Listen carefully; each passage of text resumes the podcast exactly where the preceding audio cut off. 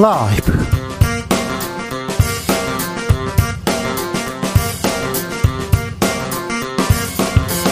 2023년 4월 4일 화요일입니다. 안녕하십니까. 주진우입니다. 윤석열 대통령 민주당이 주도한 양곡관리법에 대해 거부권 행사했습니다. 민주당은 한일 정상회담 국정조사와 후쿠시마 방문 추진하고 있는데요. 극으로 치닫는 여야 타협의 길은 없는 걸까요? 국민의힘 하태경 의원에게 들어봅니다. 김기현 국민의힘 대표 취임 1개월 만에 존재감 사라지고 한동훈 장관 소환되고 전광훈 목사 설전 이어집니다. 홍준표 대구시장 물러설 기색이 없습니다. 오늘은 비대위 이야기까지 꺼냈는데요. 최가박당에서 짚어보겠습니다.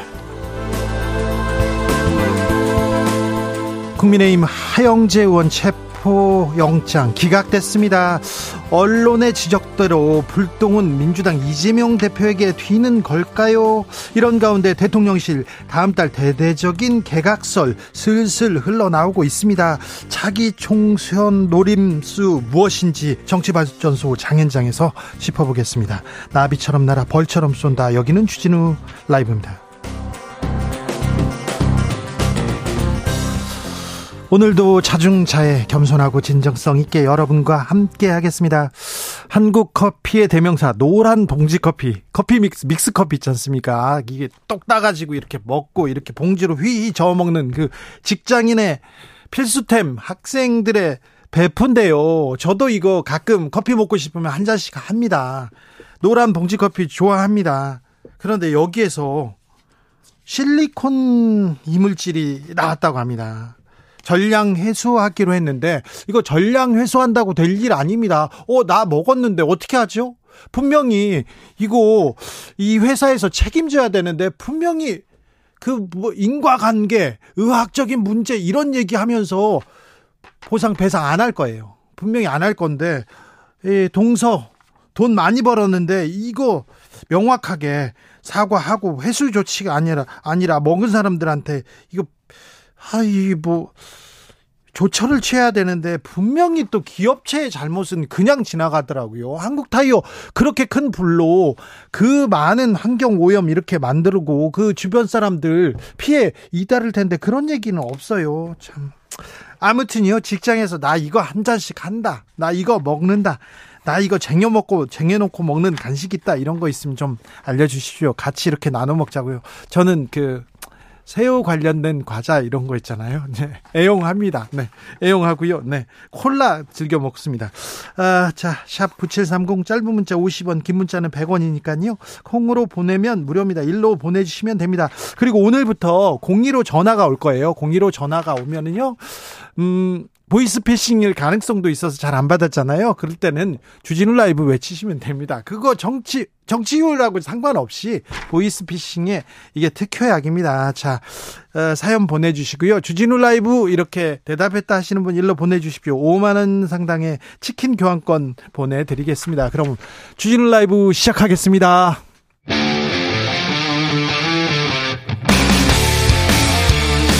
탐사보도 외길 인생 20년. 주 기자가 제일 싫어하는 것은?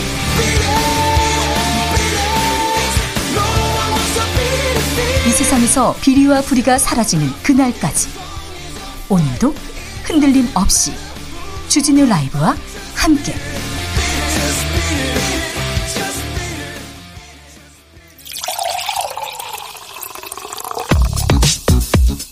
진짜 중요한 뉴스만 쭉 뽑아냈습니다. 주스 정상근 기자 어서 오세요. 안녕하십니까? 윤석열 대통령 양곡 관리법에 대해서 거부권 거부권 행사했습니다. 네, 초과 생산된 쌀을 정부가 의무 매입하도록 하는 양곡관리법 개정안에 대해 윤석열 대통령은 오늘 법률안 거부권 제2요구권을 행사했습니다. 대통령 거부권 행사라. 처음 있는 일입니다. 윤 대통령한테는. 네, 윤석열 대통령 취임 이후 처음이고요. 지난 2016년 박근혜 전 대통령 당시 국회법 개정안에 대해 거부권을 행사한 이후 7년 만입니다.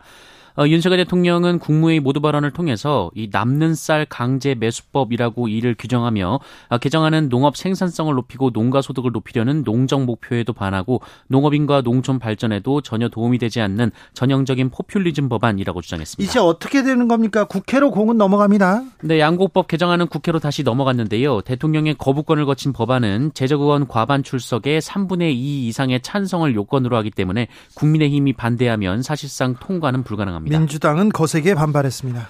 네, 박홍근 민주당 원내대표와 민주당 소속 의원들은 오늘 용산 대통령실 앞에서 기자회견을 열고 민생 입법을 거부한 최초의 대통령이라면서 윤석열 대통령을 비판했습니다. 아, 이들은 양곡관리법 개정안은 쌀값 정상화법이라고 규정했고요. 남는 쌀 방지법이자 쌀값 폭락에 대한 최소한의 안전장치라고 반박했습니다. 밀가루값 올라가고 다 올라가는데 쌀값만 폭락하고 있다. 그래서 쌀값 좀 안정화하게 해달라 이렇게 얘기하는데 아, 대통령이 거부권 행사했습니다. 잠시 후에 저희가 자세하게 좀 토론해 보겠습니다. 기름값 떨어집니다. 그런데 물가는 아직 걱정입니다. 물가 상승률 4% 넘어갔습니다. 네, 지난달 물가 상승률이 4.2%가 나왔습니다. 여전히 4%가 넘는 고물가 행진은 이어지고 있지만 1년 만에 상승폭은 가장 낮았습니다. 어, 석유류 가격이 내린 영향이 컸는데요. 그렇죠. 1년 전보다 14.2% 내리며 2020년 11월 이후 하락폭이 가장 컸습니다. 기름값 떨어졌는데 물가는 계속 올라요. 하지만 이 가공식품이 9.1% 그리고 빵이 10.8% 스낵 과자가 11.2% 올라갔습니다. 아니 그런데 원자재값, 기름값 올라서 제품값 올랐다 이렇게 하면서 다 올렸잖아요. 근데 기름값 떨어져도 제품 가격 떨어졌다는 얘기 들어보셨습니까? 들어본 적 있으십니까?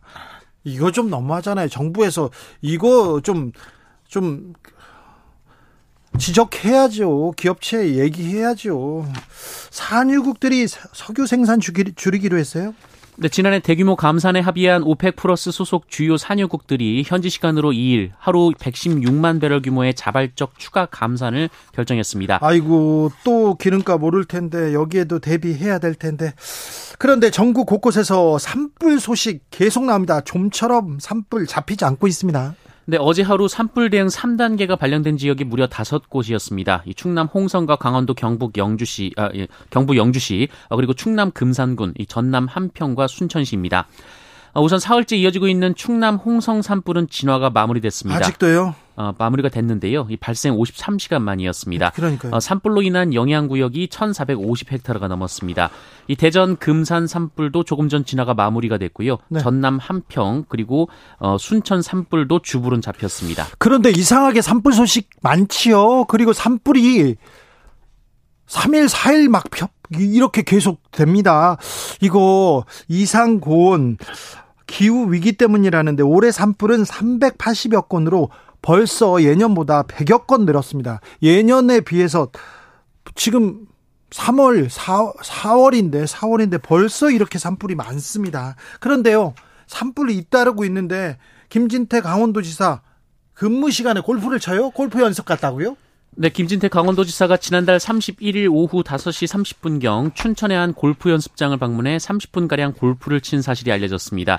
지난달 31일은 강원도 홍천과 원주에서 산불이 잇따라 발생한 날이고 산불 재난 국가위기경보 경계 단계가 발령돼 있던 때였습니다. 5시 30분이면 근무 시간도 끝나지 않은 때지 않습니까? 네, 논란이 되자 김진태 지사 측은 1시간짜리 연가를 내고 조퇴했던 상황이라고 해명을 했습니다만 이 산불이 난 상황에서 도지사가 굳이 1시간짜리 연가를 내고 조퇴한 후 골프장을 가야 했냐라는 지적이 나왔고요. 1시간 일찍 연습해 가지고 골프 선수 되려고 하십니까? 어, 심지어 아니, 네. 이 연가 신청서도 골프를 친 날짜에서 사흘 뒤에 제출이 됐습니다. 그랬겠죠. 문제가 되니까 이제 내놓고 뭐 연가 내고 갔어요. 골프 선수 하시려고 지금 강원도 지 사 하시는 건가요? 네, 김진태 지사 측은 이 산불 위기 상황에 부적절한 행동이었다라면서 이 도민들께 심려를 끼쳐 죄송하다라고는 입장을 밝혔습니다. 김영환 충북지사 산불 상황에서 술 마셨는데 근데 또 해명 거짓말 논란으로 이어집니다. 네, 도내에 산불이 발생한 상황에서 한 청년단체와 술자리를 가진 사실이 알려져 논란이 된 김영한 충북지사 측은 비판이 이어지자 술이 아니라 물을 마셨다라고 해명한 바 있습니다. 아니, 그런데 사진에, 사진에 이미 술 마셨다고 이렇게 확인이 된 거 아닙니까? 얼굴이 너무 붉어서 논란이 됐는데요. 어, 이에 대해서 충북도 측은 며칠 동안 외부 일정을 소화하면서 붉게 그을려서 그런 것이다라고 해명했습니다. 그래요? 네. 한편 김영한 지사가 술자리에 참석했던 그 시각 직선으로 25km 떨어진 지점에서는 이 산불 대원들의 야간 방화선 구축 작업이 한창이었던 것으로 전해졌고요. 이 대원들은 야간이어서 김밥을 먹고 사투를 벌이고 있었던 것으로 네, 전해졌습니다. 술, 술잔에다 물을 채워가지고 건배했는데 술 냄새에 취해가지고 이렇게 붉어지신 게 아니라 네, 외부 일정 때문에 붉게 그을려서 그렇다고요. 네. 30분 일찍 가가지고 1시간 연가내고 아 골프 선수 하시려고 하세요 지금. 상황이 어느 때인데? 안타깝습니다. 아, 산불 가뭄 이어지고 있는 가운데 윤석열 대통령 4대강 보 활용 지시했습니다 네, 윤석열 대통령은 오늘 국무회의 모두 발언을 통해 남부지방의 극심한 가뭄을 언급하며 그동안 방치된 4대강 보를 적극 활용할 것을 지시했습니다. 이거 지난 정권의 4대강 보 지시와 이거 정반대인데요. 뒤집기 나섰다. 전 정권의 정권 뒤집기 나섰다. 어, 이명박 정부 때 4대강 보 4대강 만들었는데 이 이명박 정부 때 그 4대강 장, 저, 뭐 전, 전략을 그 정책을 따라간다 이런 얘기 나옵니다. 이 문제에 대해서 저희가 고민해 보는 시간 갖겠습니다. 이상민 행안부 장관 어, 국회에서 탄핵 소추안 심판이 시작됐습니다. 네, 이상민 행안부 장관에 대한 국회의 탄핵 소추에 대해 이 헌법재판소 판단 절차가 본격적으로 시작됐습니다. 헌법재판소는 오늘 탄핵을 청구한 국회 측과 피청구인 측을 불러서 변론 준비 기일을 열었습니다. 하영재 국민의힘 의원에 대한 구속영장 기각됐습니다. 정치자금법 위반 등 혐의를 받는 국민의힘 하영재 의원에 대한 구속영장이 어젯밤 기각됐습니다. 이 창원지법은 구속 전 피의자 신문 후 죄질이 매우 중하다라면서도 피의자가 범행을 부인하다가 법원 신문에 출석해서는 법부분, 범행을 대부분 자백한 점, 또 검사가 혐의 입증에 필요한 증거를 상당 부분 수집한 점에 비춰 도주 및 증거인멸의 우려가 있다고 부족하다라고 기각 사유를 설명했습니다. 어, 국회에서는 체포동의안 통과했는데 구속영장 기각됐어. 그래서 이거 뭐지 하는데 이 하영재 의원이 도의원 공천 대가로 7천만 원을 받았어요. 받았고 그리고 수천만 원을 자기 선거 비용을 위해서 음, 수천만 원을 받았다는 혐의를 받고 있는데 어, 판사님 앞에 가가지고는 예 다 인정합니다. 제가 잘못했습니다. 이렇게 얘기합니다. 그러니까 따질 게 없고요. 증거 인멸할 것도 별로 없어요. 그래서 어, 재판으로 가자 이렇게 얘기해서 구속영장이 예, 그 기각된 겁니다. 구속영장은 도주 및 증거인멸 이게 가장 중요한 부분이거든요. 네, 제가 돈 받았습니다. 7천만 원 받았어요. 그렇게 해서 영장이 기각된 겁니다. 그런데 하영재 의원 구속영장 기각 이거 민주당이 불똥튄다 얘기하고 있는데 2부에서 이게 무슨 소린지 저희가 자세히 얘기 나눠 보겠습니다. BTS 지민 빌보드 싱글 차트에서 1위 했습니다. 네, 그룹 방탄소년단의 지민이 솔로 음반 타이틀곡 Like Crazy로 K-팝 솔로 가수 사상 최초로 빌보드 메인 차트인 싱글 차트 Hot백 1위에 올랐습니다. 여기 1위 한 거 BTS가 여러 번 1위 했지만 한국 가수로 최초입니다. 네, 지민은 개인으로 또 그룹으로 모두 Hot백 1위 고지를 밟은 최초의 K-팝 가수라는 대기록을 세우게 됐습니다. 네.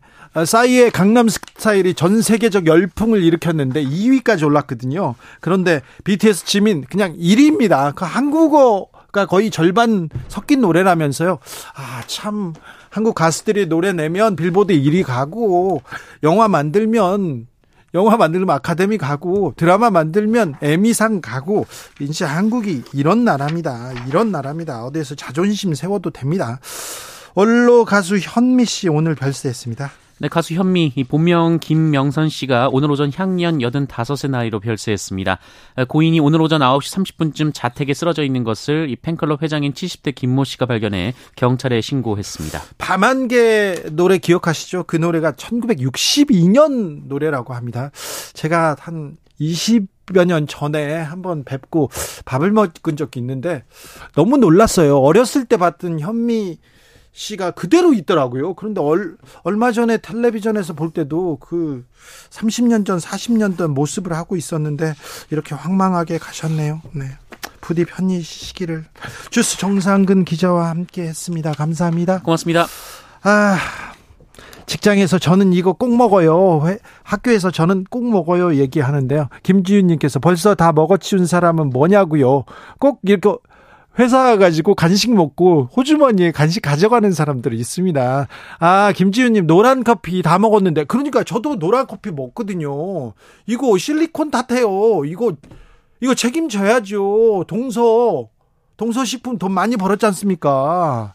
커피 회수하면 뭐 합니까? 제 어디 제 뱃속 가서 회수할 겁니까? 이거 문제 해야 됩니다. 김동호 님도 노란 커피요. 저희 회사에서 이것만 먹는데 제 친구 이태리 친구 딸이 딸이 한국을 좋아하는데 뭘 사줄까 이렇게 얘기했더니 노란 봉지 커피를 사달랍니다. 이게 외국에서도 굉장히 한국 커피 유명하다고 이거 맛보라고 유행한다는데 어쩌실 거예요. 8741님 어떻게 우리 신랑 매일 먹어서 한 박스 다 먹었는데 책임지 아 갑자기 걱정되네요. 저도 계속 먹는데 아 이거 걱정네. 동서식품 어떻게 나오는지 좀 보자고. 회수하면 뭐 할 거예요? 회수하면 먹은 사람은 어떻게 하고요? 자, 1720님, 요즘 사무실에 두고 즐겨 마시는 건 견과류 들어있는 율무차입니다. 고소하고 달달합니다. 맛납니다. 예. 어, 5369님, 저는, 오, 빙 과자 이렇게 치즈 맛하고요. dark 초코 마카데미아 맛 쟁여놓고 먹습니다. 그 과자 맛있습니까? 9193님 저는 꿀을 먹는데 부장님 자꾸 냉장고 속 제 꿀을 먹어가지고 꿀을 안약통에 넣고 몰래 먹고 있습니다. 아, 네 아이디어입니다. 부장님이 꼭 이렇게 먹는 분들이 있어요. 안약통 그 눈에다 이거 걱정입니다. 노용식님 47세 배송기사입니다. 저는 당 떨어질 때마다 초콜릿 먹습니다. 더불어 목 시원한 캔디 이런 즐겨 먹습니다. 정치 여론 조사 받게 되면 전화 받게 되면 주진우 라이브 외쳐보겠습니다. 네 부탁드리겠습니다. 네. 자 저희가 어, 지난 지난번 정치율 조사 때는 저 그, 저녁 시간 대 시사 프로에서 1등 났는데 네. 저희는 시청률 청취율이 좀 잘 나와야 되겠습니다. 왜 그러신지는 아시죠? 여러분만 믿겠습니다. 주진우 라이브.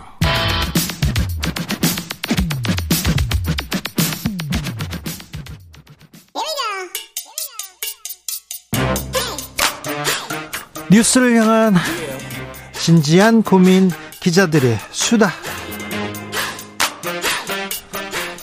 라이브 기자실을 찾은 오늘의 기자는 은지혁이요. 수사인 김은지입니다. 오늘 준비한 첫 번째 뉴스부터 가봅니다. 네, 내일 재보궐 선거가 열립니다. 내일 선거인데 아무도 몰라요. 주목받지 않습니다. 네, 이제 상대적으로 재보궐은 선거 규모가 작기 때문에 주목을 덜 받는 게 사실이긴 한데요. 근데 이번엔 좀 심하네요. 네, 그렇죠. 게다가 법정 공률이 아니기 때문에 투표율이 떨어진다라고 하는 문제점들이 있는데요. 네. 그렇기 때문에 좀 더욱더 관심을 가지자는 차원에서 어디 어디 선거하고 있습니까? 네, 이제 국회의원 선거는 한 곳인데요. 전북 전주시 이고요. 네. 기초단체장 한 곳 경남 창녕군입니다.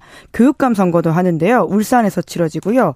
그 외에 이제 광야구원과 기초의원 같은 경우에는 경북 구미 포항, 경남 창녕, 울산 남구, 충북 충 청주, 전북 군산 이렇게인데요. 이 지역에 살고 계시는 유권자분들은 좀기 쫑긋하시고 내일 투표 시간이 6시부터 저녁 8시까지라고 하니까 꼭 투표하시길 바라겠습니다. 전주 국회의원 선거에 민주당은 후보를 내지 않았어요? 네, 해당 지역구가 민주당 때문에 재선거가 치러지는 곳이기 때문인데요. 이상직 전 의원이 공직선거법 위반으로 의원직 상실하면서 내년 4월 선거 1년 앞두고 임기 수행하는 국회의원 선거 치러지게 되는 것이거든요. 네. 그에 대한 책임으로 민주당이 후보를 공천하지 않겠다라고 하는 것인데 누구 누구 나왔습니까? 네, 지금 정의당도 후보를 개인 사정으로 출마를 포기하면서 여섯 명이 경쟁하는 중인데요.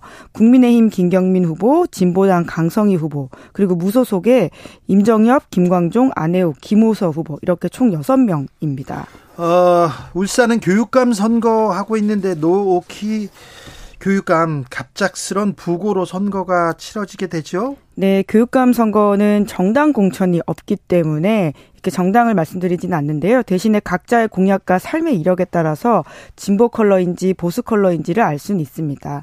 말씀처럼 이번에 노키 교육감의 갑작스러운 부고로 선거가 치러지게 됐는데 이번에 출마한 후보 중에 한 명이 이 노키 전 교육감의 남편인 천, 천창수 후보라고 합니다. 이 천 후보 같은 경우에도 교사인데요. 서울대 사범대를 졸업하고 울산에서 교사로 재직하고 있다라고 합니다. 네.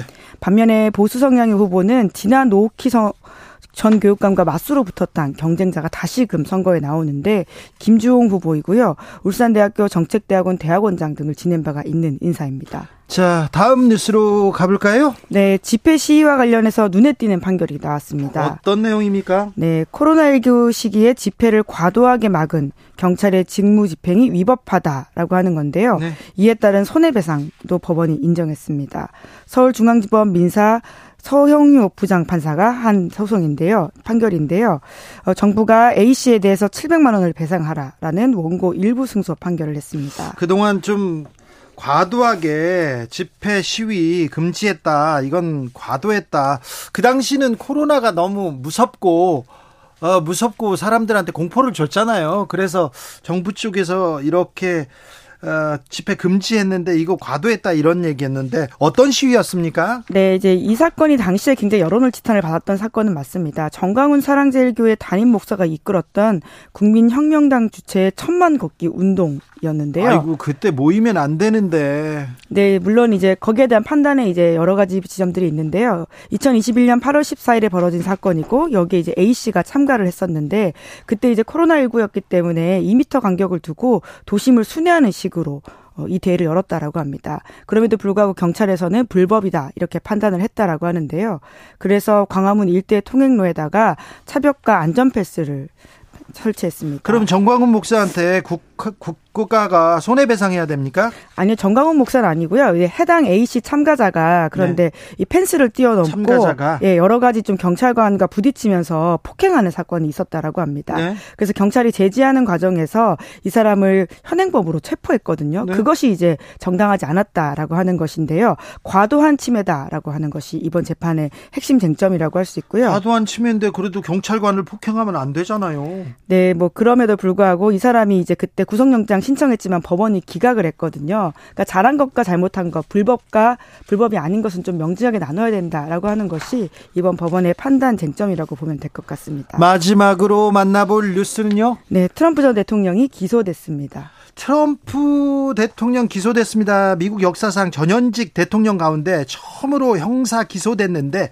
어떤 내용이었어요? 네, 아마 내일 전 세계 뉴스에 톱을 차지할 것으로 보이는데요. 네. 선거자금법 위반 혐의로 기소가 됐습니다. 네. 그래서 미국 시간으로 4월 4일이고요. 우리한테 내일 아침 정도라고 보시면 될 텐데. 내일 기소가 되면 어떻게 되는 거예요? 네, 이제 어, 우리가 흔히 알고 있는 머그샷이라고 하죠. 예. 그 범죄자들이 사진을 찍는 것인데 이렇게 이렇게 뭐 영화에서 아마 많이 그렇죠. 보셨을 겁니다. 네, 이 사진 찍어야 됩니다. 네, 우선 법원에 출석을 해서 어, 지문 채취하고 범인 식별용 얼굴 사진, 그러니까 머그샷 사진을 찍게 된다라고 하는데요. 그리고는 이제 앞으로 재판 절차가 시작되게 된다라고 보시면 됩니다. 그래요? 네, 이제 그러다 보니까 원래 지금 트럼프가 플로리다에 머물고 있다가 이 재판을 받기 위해서 뉴욕으로 이동을 했거든요. 뉴욕 검찰이 기소했거든요. 네, 그래서 지금 트럼프 지지자들이 특히 이 기소가 아주 정치적이다라고 항의를 하고 있어서요. 네. 그에 대해서 네. 앞에서 항의하는 사람들이 굉장히 충돌이 있을 수도 있다라는 걱정도 있습니다. 지지자들이 지금 모여 있어요? 네, 계속해서 있고요. 아마 내일은 조금 더 그 과열된 열기가 있지 않을까라는 우려가 나오고 뉴욕에 있습니다. 5번가 가면 트럼프 타워가 있는데 그렇죠. 거기에서 사는데 거기에 지지자들이 모여서 지금 결집하고 있습니까? 네, 일정 부분 바리케이트가 설치됐다라고 하는데요. 오늘도 오늘인데 아마 내일은 더 많이 모이지 않을까 싶고요. 사실 거기는 평상시에도 트럼프 지지자들이 꽤 자리를 차지하고 있는 곳입니다. 트럼프가 기소되면 머그샷 찍고 그다음에 수갑 차고 보통 이렇게 수갑까지는 안찰 네, 것으로 보이는데요. 네, 끌려간다는데 트럼프 대통령 전 대통령은 수갑을 차고 싶 차는 게 오히려 지지자들 결집하는 계기가 될 거다 이런 얘기도 있어요. 네, 실 제로 그래서 트럼프 쪽에서 그런 가짜 뉴스를 퍼뜨린다라는 지적도 있었고요. 네. 그렇게 수갑찬 사진은 합성 사진이어가지고 문제가 된 바도 있습니다. 사실이 네. 아닌데 자꾸 그런 식으로 트럼프 지지자를 뭉치게 하기 위해서 사진을 돌리고 있다라는 지적도 트럼프 있었거든요. 지지자들은 근데 결집되고 있다면서요? 네, 그렇습니다. 결과적으로 공화당 경선에서는 이것이 트럼프한테 유리할 것으로 작용된다라는 분석이 나오고 있는데요. 왜냐하면 트럼프가 당장 공화당 후보가 되는 건 확실치 않았었거든요. 네. 아주 큰 경쟁 자인 론 드산티스 플로리다 주지사가 있었는데 네. 젊은 트럼프라는 평가받는 사람입니다. 그래서 드산티스 계속 상승세다. 계속해서 어, 어, 기세가 만만치 않다 그랬는데 어, 트럼프 전 대통령 기소 얘기가 나오자마자 산티스 쑥 들어가고 트럼프 전 대통령 얘기만 나옵니다. 네, 지지자가 똘똘 뭉쳤다라는 증거가 하나가 있는데요. 네. 선거 자금이 엄청 모였다라고 합니다. 기소 직후에 트럼프 전 대통령에 대해서 한국 돈으로 65억 원 이상의 정치 자금이 모였다라고 하는데요. 아이고. 네, 그 실제로 이제 트럼프 대통령도 이제 이런 식의 선거 운동을 하면서 지지자들한테 이메일을 굉장히 보내거든요. 네. 이것을 치욕적이다 혹은 이렇게 반박을 하는 게 아니라 굉장히 어떤 면에서는 신나 희생양이다. 보이는 네. 모습으로 열심히. 전하고 있습니다. 네, 계속 얘기합니다. 자, 근데요. 그럼 미국 대선은 앞으로 어떻게 되는 겁니까? 가장 궁금한 게 그 부분일 텐데요. 트럼프가 공화당 후보가 될 가능성은 올라갔다. 하지만 본선은 어떻게 될지 모른다. 이렇게 이해하면 될 것 같습니다. 왜냐하면 아직 선거가 1년 남은 시점이기 때문에 속단해서 보기는 어려운 것으로 보이고요. 또 중도에 있는 유권자들이 어떻게 반응할지는 지켜봐야 될 것 같은데 그 소위 말하는 사법 리스크가 어떻게 될 것이냐. 네, 네. 어떻게 됩니까? 아닙니까? 미국은요? 미국 같은 경우에는 대통령 출마자의 가, 그 조건이 굉장히 적습니다. 그래서 이것이 설사 유죄가 나온다고 하더라도 출마할 수 있다 이렇게 이해하시면 됩니다. 그래요? 네, 그래서 후보 자격에 아무 문제가 없고요. 네. 어, 선거 그 역사상 처음으로 유죄를 받은 대통령 후보 혹은 대통령이 나올 수도 있다 이렇게 이해하시면 됩니다. 성 관련된 추문입니다. 어떤 성 관련된 추문인데 기소가 돼도 괜찮아. 뭐 그렇게. 나는 희생양이야. 이렇게 얘기하고 네, 있고. 심지어 기소뿐만 아니라 유죄가 나더라도 미국에서는 헌법에 대통령 출마 자격이 미국 태생 시민 35세 이상 14년 이상 거주 이 세 가지밖에 없거든요. 민주당 지지자들은 기소해야 된다. 유죄가 분명하다 얘기하는데 공화당 지지자들은 아니다 이거 정치적 단합이다 이렇게 보고 있다는데 미국 상황 보면 또 우리 상황하고 비슷한 것 같다는 생각도 듭니다. 기자들의 수다 시사인 김은지 기자와 함께했습니다. 감사합니다. 네, 고맙습니다. 교통정보센터 다녀오겠습니다. 유하영 씨.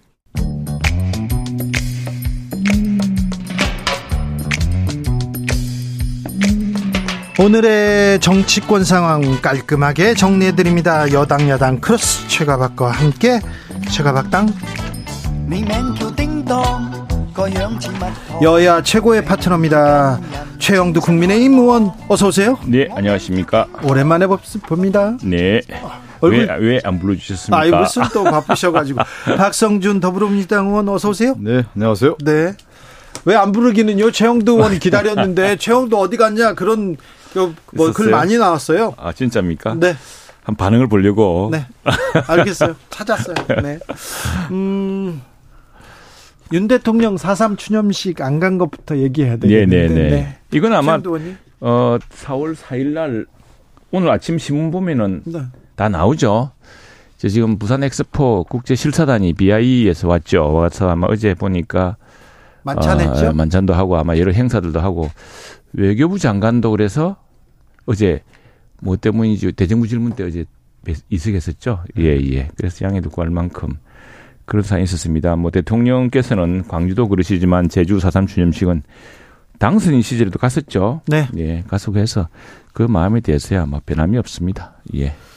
저는 좀 아쉬워, 아쉬워요. 어, 제주 4.3 추념식에 윤석열 대통령이 가서 어, 우리 역사의 아픔을 같이 느끼고 어, 무고한 희생자들의 아픔을 보듬는 그런 모습으로 가야만 윤석열 대통령이 국민의 대통령으로서 나갈 수가 있는 건데 지금 그렇지 못하다는 거예요. 이 4.3과 관련된 역사 논쟁으로 지금 만들어가고 있는 것이 국민의힘의 전반적인 모습인 것 같아요. 태영호 최고위원이라든가 아, 지금 뭐 전광훈 목사 뭐 이런 분들 등장하는 걸 보면은 제가 한편으로 볼 때 국민의힘의 DNA 아니 나 참 박 의원님 아, 딱지 한 말씀 좀뭐 드리고요. 말씀을 한 무슨 DNA라 그러고 그게 무슨 뭐냐면 그렇지 않습니다. 대통령 선거 과정에서는 어, 중도 지형이라든가 오- 모든 국민들을 포괄하는 정책을 만들고 전략을 가고 그렇게 정책을 펴다가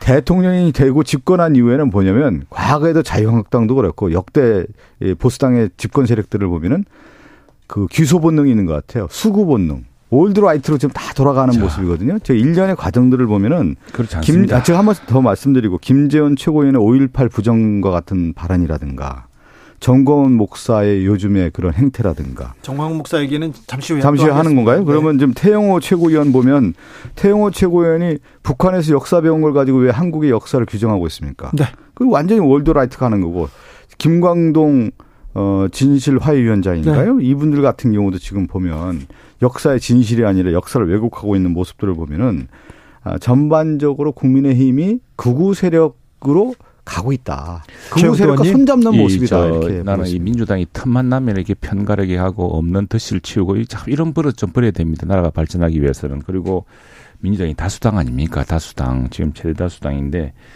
역사라는 것은 변치 않은 것이고 거기에 대한 뚜렷한 게 있죠. 그리고 나는 이걸 계기로 이번에 자꾸 하면서 사삼 이야기하면 사실은 우리나라가 무슨 역사적 사건을 규정할 때 우리나라만 유독 무슨 날짜를 딱 지정해서 사삼 그럽니다. 사삼 또 뭐 사일구, 육이오 이런 데 되게 이제 역사적인 이야기 있겠죠. 네. 근데 이제 프랑스 혁명 같으면은 프랑스 혁명 기념일이 언제냐? 그때는 뭐 바스티유 감옥 습격 사건 그 하나의 무슨 날을 정해야 되지만 이 아쉬운 점이 많습니다. 그런데 이 사삼 사건은 지금 그, 이 정부 공식 지난번에 역대 정부를 거쳐서 확인된 것만 해도 여기는 수많은 민간인 그렇죠. 희생자뿐 아니라 3만 명 다음 이상. 군경 희생자, 네. 예, 진압군과 그 군경 가족들 희생자까지 있습니다. 참 우리 해, 저 해방 직후에 어, 대한민국 정부가 수립되기 전후 해가지고 굉장히 참혹한 일들이 많이 벌어졌었죠. 그 과정에 대해서는 그런 역사에 대한 큰 아픔이 있는 것이고 그 과정에서 무고하게 희생된 양민들도 있고 또 무고하게 희생된 군인 가족도 있습니다. 그리고 군경 가족도 있고요. 근데 역사를 보니까 제가 문득 이걸 찾아보니까 어, 상당히 역사에서 우리가 의미 있는 대목이 한번 있더라고. 얼마 엊그저께인가 한겨레 신문에도 토요일째 크게 났습니다. 거기 보면은 당시 그 진압군 군 작전 사령관이 김달삼이라는 제주 4.3 사건 그 처음에 그 봉기를 일으켰던 남로당 주범이 있습니다. 김달삼이라고. 네. 예, 그 사람 나중에 북한으로 이제 해주로 갔다가 6.25 직전에 침투해가지고 다시 했다가 이 사상, 사살당하죠. 그 김달삼과 저 협상을 벌여서 이 사건을 역사적으로 막아보려고 노력했던 대목이 나옵니다. 그분이 지금 그나마 제주도민들도 굉장히 그 사람의 노력에 대해서는 다시 한번 평가하는 대목이 나오는데 이 아픈 역사가 악화되기 전에 이걸 막으려 했던 사람들의 노력은 왜 숲으로 돌아갔을까 그런 아쉬움도 좀 있습니다. 그좀 뭐 최영재님 말씀하셨지만 우리가 이제 해방 공간과 이제 한국 전쟁이 이어 이어지는 과정에서 우리나라 역사라고 하는 것이 정말 파란의 역사가 수많은 희생자가 발생하지 않았습니까? 네. 그 가운데 에, 제주 4.3이 있었던 거고요. 어, 제주 4.3 특별법이 만들어질 때 그 첫 번째 내용은 뭐냐면 진실규명입니다. 그리고 무고한 희생자들에 대한 명예 회복들 이런 것들이 이루어져야 되는 건데 어, 그러한 아픔을 외면하고 어, 집권 여당의 최고위원인 태용호 의원이 북한의 역사관으로 사삼을 왜곡한다는 것은 큰 문제 아니겠습니까? 오히려 국민의힘에서 태용호 최고위원 같은 발언에 대해서 강한 경고를 내려야 되는 것이죠. 윤석열 대통령도 대통령 선거 과정에서 그 가치를 충분히 얘기하지 않았습니까? 그런데 지금 그러한 보듬고 아픔을 같이 하겠다라고 하는 것은 어디로 갔고 그러한 극우적 발언만 난무하는 이것을 어떻게 그냥 가만두고 있습니까? 근데 그, 저, 그래서 저도 저희 당에서 사실 그 문제를 좀 주목해서 봤는데. 그 문제는 좀 지적해야 되는 거 아닙니까? 아니, 아니, 국민의힘에서? 보면은 네. 지분이 이제 어제 그 이- 이야기를 하세요. 자, 사실은 자기도 가서 어제 오해에 대해서 말씀드리고 싶다. 자기가는 북한에서 배운 바를 이야기한 건데 그것은 지금 4.3 사건에서 제주도민들이 지금 참 여러 가지 오랫동안 누- 한 수십 년에 걸치는 원한으로 남아있던 네. 이 회원해야 될 이 문제에 대해서 그 문제를 이야기한 것이 아니고 김일성 지시 얘기 있었잖아요. 아 김달삼 이야기인데 김달삼 예, 얘기 아니고 그래서- 김, 김일성 지시는 좀 지- 지금 넘어간 거 아닙니까? 그건 좀 이 사람이 정말 어제. 어제 누가 우리 김한규 의원이 그 이야기를 하던데 그건 북한에서 자기 교육받은 걸 가지고 대한민국 역사를 아느냐라고 얘기를 하는 말이 있는데 네. 여기 지금 보면은 김달삼이 당시 봉기가 남로당의 쥐시냐 이런 뭐 이런 데 대한 논란이 있습니다. 있는데 그런데 이제 제가 말씀드리고 계신 게 어제 그 우리 그 저 우리 태영호 의원이 어 당신도 어제 가서 현장에 가서 자신의 진심이 왜곡되고 자기가 그 억울하게 희생된 유족들이나 그 희생자들을 폄훼할 뜻은 전혀 없었다. 다만 김달삼 부분에 대한 이야기다라는 것을 하려고 했는데 자기가 공연히 가서 그런 해명이나 또는 어 참여나 사과를 하기도 전에 이것들이 큰 폭풍이 될까봐 참아가지 못했다. 이런 최영두 얘기를 했죠. 의원이나 다른 분들한테는 그런 얘기를 하셨는지 모르는데 아니, 아니, 기, 사 보니까 기사에 나와 있어요. 기사 보면 어떤 부분을 내가 사과해야 되냐 이렇게 얘기하더라고요. 그 내용만 이제 이야기를 했죠. 그러나 자기가 어제 했던 이야기 쭉 기사에 나와요. 근데 우리가 그런 대목을 하고 아이 우리 아니. 박, 박 의원님 좀 최영두 의원님. 국민의힘에서 만약에 그렇게 해서 없는 역사를 자꾸 이렇게 드시면서 엄- 어떻게 하겠다 는 아니라 겁니까? 만약에 국민의힘 제가 대변인이잖아요. 국민의힘 논평하는 걸 보면 만약에 이런 식으로 발언하잖아요. 그럼 뭐 공산당이다, 제명해야 된다, 뭐 좌파 세력이다, 어마어마하게 했을 거예요. 태용호 의원이 지금 그런 발언을 하고 있는데 왜 가만히 있습니까? 국민의힘 공당 여기까지. 하고요. 예. 오늘 저 이야기했어요. 오늘 지금 어, 최영두 의원 오랜만에 오셨으니까 여러 가지 물어봐야 됩니다. 예, 예. 윤석열 대통령이 양곡관리법 개정안 거부권 행사했습니다. 네. 박성준 의원님. 그 이제 입법이라고 하는 것은 이제 국회 고유의 권한 아닙니까? 네. 그 입법은 왜 하는 겁니까? 국민의 삶의 질의 개선이라든가 국민의 어려운 문제를 해결하기 위해서 입법을 하는 거 아니에요? 예. 그러면 지금 우리나라 농민들이 가장 어려운 건 뭐냐면 쌀값 하락에 따라서 상당히 어려움에 처해 있어요. 이 문제를 해결해야 된다라고 하는 것은 상당히 오랫동안 지속된 목소리가 나왔단 말이에요. 그래서 네. 결과적으로 이 시점에서 쌀값 정상화법이라고 만들어서 정부가 유연하게 정책을 결정할 수 있는 완충지대의 법률을 만든 거예요. 3에서 5%라든가. 충분히 이렇게 만들어줄 수 있었, 만들었는데 그 과정에서 민주당이 내놓은 안이 야당이라는 이름 하에 정부 여당에서 무시한 거예요. 윤석열 대통령 무시한 거고. 네. 또 하나는 이 정부 입법도 나오고 야당 법도 나와서 대체 입법들을 만들어 서로 토론을 하게 돼 있습니다. 보통 그렇게 하고 있거든요. 네. 근데 이번에 양곡관리법 관련된 내용들을 보면은 국민의힘에서는 전혀 손도 안 댔어요. 야 민주당이 나온 아니라고 해가지고 무조건 반대하는 쪽으로 갔고 그것이 결과적으로 대통령의 거부권으로 이어졌다는 것이죠. 최영도 의원님 사실 그 이렇게 좋은 법이었으면 민주당이 지난 5년 동안은 왜 통과 안 시켰습니까? 이 법을 똑같은 구조의 문제인데 그래서 이 참 민주당이 자기 역집권 여당일 때는 이것이 초래할 막대한 그 재정 부담이라든가 그리고 이게 기본적으로 농민을 위한 법이냐에 대해서 근본적으로 한번 토론을 해봐야 됩니다. 농민단체 40개 농업인 단체가 양국관리법 개정안에 대해서 전면 재논의를 요구했습니다. 이게 뭐냐면은 지금 쌀을 이 쌀을 시장에 안 팔리면 남는 쌀은 강제로 정부가 사줘야 되는 겁니다. 강제 의무적으로 의무적으로 사주는 것이죠. 이것이 과연 쌀 농사 발전에 좋은 것이냐. 지금 아시다시피 우리 쌀 어, 수요량이 줄어들고 있습니다. 그래서 많은 부분을 쌀값 폭락을 막기 위해서 시장 격리를 해서 지난번에도 거의 뭐 1조가량 이렇게 했죠.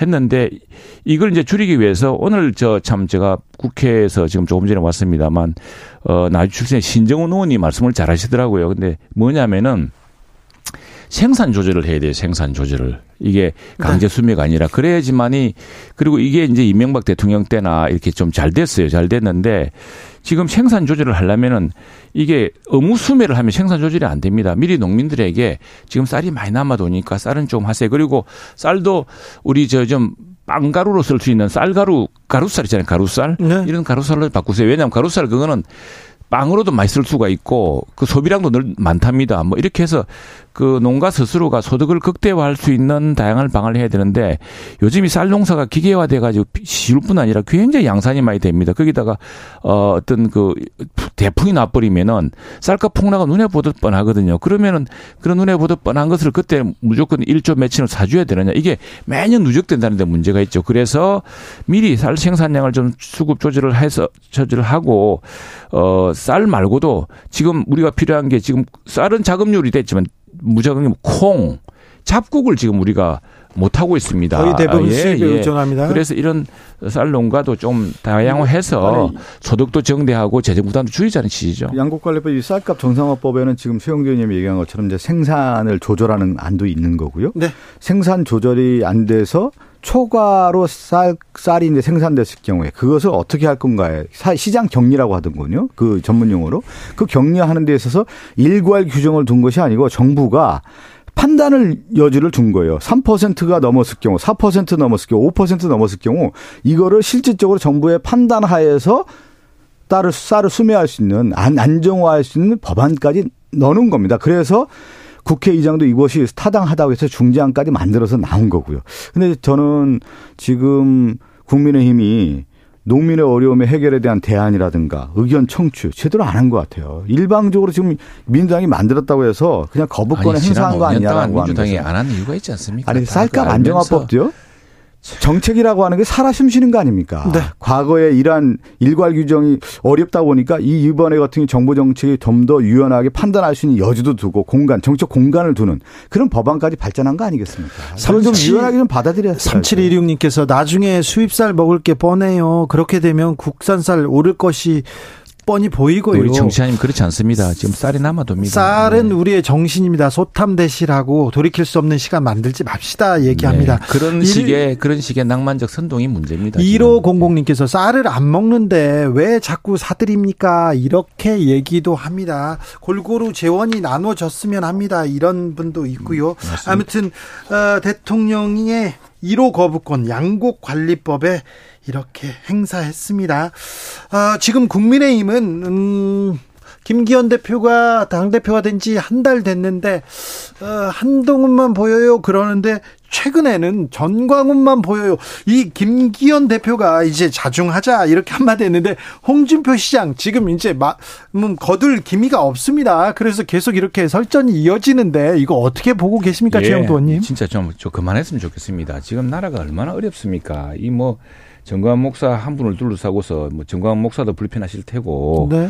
이게 무슨 큰 문제라고 그걸 가지고 이렇게들 들쑤시고 하는지 난 참 그 걱정입니다. 걱정이에요. 그리고 김재원 최고위원이 이제 원인 제공을 한 셈인데 뭐 김재원 최고는 그 초청을 받다 보니까 초청자를 배려해서 거기 가서 예, 또 덕담했다고 뭐, 하죠. 그걸 그런 이제 덕담이라고 했던 게 좀 언론에 크게 보도되고 논란이지고 스스로 사과하지 않았습니까? 지금 국민들 짜증 냅니다. 제발 좀 더 이상 내부에서는 뭐 야당에서야 뭐 좋, 좋구나 하고 또 막 뭐라고 하겠지만 우리 당 내에서는 좀 자중합시다 정말로 네. 뭐 뭐가 좋다고 이 가지고 이렇게 아 근데 홍준표 시장 자중할 생각이 없어요. 오늘 막 거부권 뭐 비대위 얘기도 하던데요. 아이고 지방에 아니, 계시니까 뭐 최영도님. 자꾸 나오고 싶은가 봐요. 이거 누가 시작했어요? 그 누가 뭐라 했습니까? 그 누가 문제를. 시작해서 국민의힘의 이 지도부들이 시작한 거 아닙니까? 네, 이 우리 지도부의 자중할게요. 출발은 어디서 있냐면 자중할게요. 있는 겁니다. 전당대회 당 대표 선출 과정에서 누가 영향을 미쳤어요?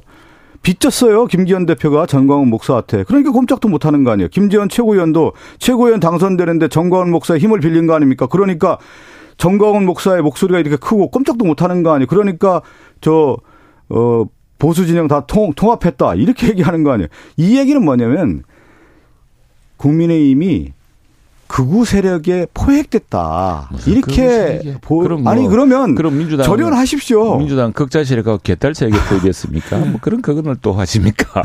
아니 이거 그 현상들이 나타나 꼭그 보면은 국민의힘의 화법 중에 하나가 뭐냐면 아니, 좀 본질을 안 보고 옆으로 아니, 다른. 얘기하고 있어.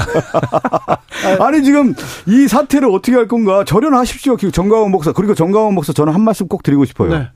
욕을 달고 살더구만요. 욕을.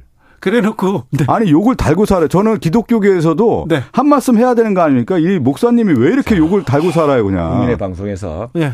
우리 좀 국가 국익에 관련된 문제를 자, 집중하고. 국익 아니 국익에 지금 훼손되고 있어요 지금. 아니, 그 자꾸 시, 아니, 자꾸 국민의힘 말을 하니까 자꾸 말이 나고 아니, 말이 나니까 소, 소란스러운 거예요. 지도부가 정광훈 목사에 휘둘리고 있다라는 그런 게 그렇지 않습니다. 전혀 아니, 지금 휘둘리고 있어요. 전혀가 안 홍준표 대구시장이 아, 정강훈 후보 하고 절연해야 된다. 정강훈 후보를 아 정강훈 목사를 따르려면 교회로 가라, 당을 떠나라 얘기했잖아요. 예. 그랬더니 정강훈 그 목사가 뭐라고 하냐?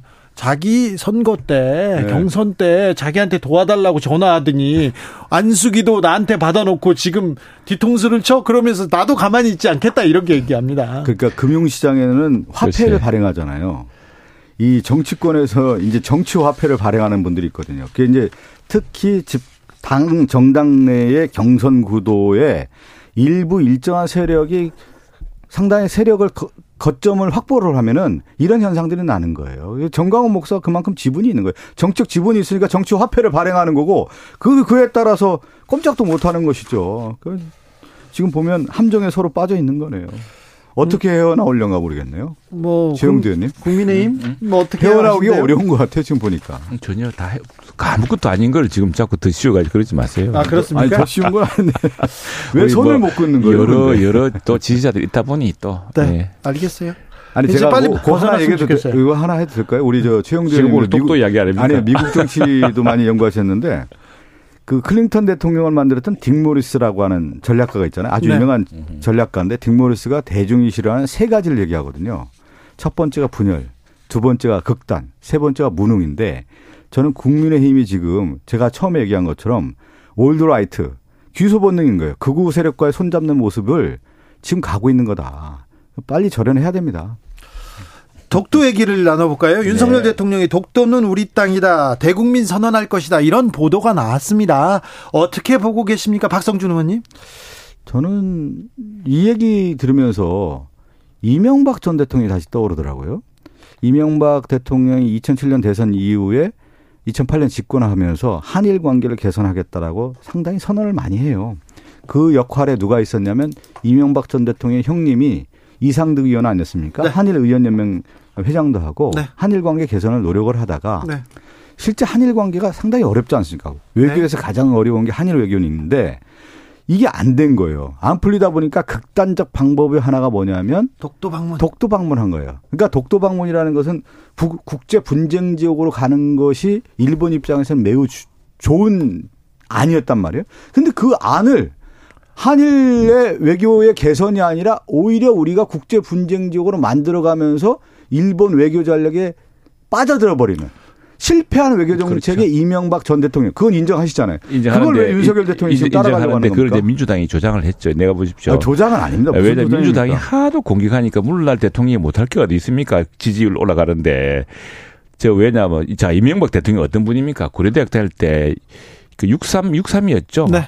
그 반대해가지고 네. 한일 그걸로 국교 해서 정상화 이제 국교 반대로 정상화 반대로 학생 운동 지도자 되고 박정희. 대통령 구속도 되고 박정희 대통령 정주영 회장 눈에 띄어서 그래가지고 정말 이제 큰 인물로 큰 거 아닙니까? 자 반면에 김대중 대통령 63 그때 국교 정상화 때 유일하게 찬성했던 당시 민주당 의원이었습니다. 근데 그분은 나중에 이제 김대중 오부지 선언을 해서 한일 관계를 크게 진전을 시켰죠. 자 그렇게 어쨌거나 그 이명박 대통령은 일본 문제에 관해서는 아, 어, 반일 운동으로 입신한 분이에요. 근데 그 부분을 자꾸 일본 일본 하니까 이분이 지금 말에 인기 한번 해보려고 갔던 것 같은데 그게 잘못된 일이죠. 잘못됐어요. 잘못된 네, 일인데 네. 그리고 또 하나 있었으면 좋겠는 우리 민주당에서도 우리가 우리나라 우리 대통령이 이 이거 독도를 확보한 사람이 누군지 압니까? 이승만 대통령입니다. 이승만 대통령 민주당에서 맨날 욕하는. 자, 민주당에서 지금 한일 정상회담 국정조사하자 그리고 더불어민주당 의원들 후쿠시마 오염수 우리가 직접 방문해서 이거 알아보겠다 얘기하는데 어떻게 보십니까, 최영도 의원님? 자, 이거 일본에 대해서는 이건 지금 IAEA가 조사를 하고 있습니다. 문재인 정부 때도 그 조사단에 이제 조사를 파견하기로 했고 국제적으로 대응하고 이 부쿠시마 그 방문 문제는요 우리 어민뿐 아니라 일본 어민들 자기 죽고 사는 문제입니다. 네, 일본 어민들도 예, 반대하는 그럼요. 사람들이 많습니다. 그리고 한일 한일이 그렇게 연대를 해 나가야죠. 연대를 해 나가야 되고 다음에 이제 한일 관계 문제 이렇게 보고 싶어요. 자 지금 얼- 오늘 지- 저 언론에 센카쿠 열도라고 다오이 다오이라 그러고 네. 그 일본이 자기 열, 주장하는 그 섬이 있지 않습니까? 거기에 예. 지금 뭐 중국 순시선이 몇 시간 또 머물러 있었대요. 근데 그걸 갖고서 일본 정계에서 서로 논란 안 부립니다. 우리가 독도는 우리 땅이라는 것은 실효적으로 증명하고 있기 때문에 그걸 괜한 논란거리 만들 필요가 없는 거예요. 그런데 그렇죠. 그런데 왜 이런 이야기 나오느냐? 안 갈, 그, 그래 하지 않을 겁니다. 그, 왜냐면, 민주당에서 공연히 독도에 군합발을 하고 또 뭐, 네, 이런 것 자체가 사실은 지금 민주당이 아니. 비판하시는 것처럼 똑같이 일본의 술수에 말리는 겁니다. 저는 한일 정상회담 이후에 일본의 정치인, 일본의 관료들, 일본의 언론들이 똑같이 얘기하고 있잖아요, 지금요. 오염수, 그 후쿠시마 원전 오염수에 대해서 국내 이해를 구하겠다라고 하는 것은 일본의 유력한 정치인의 입에서 나온 겁니다.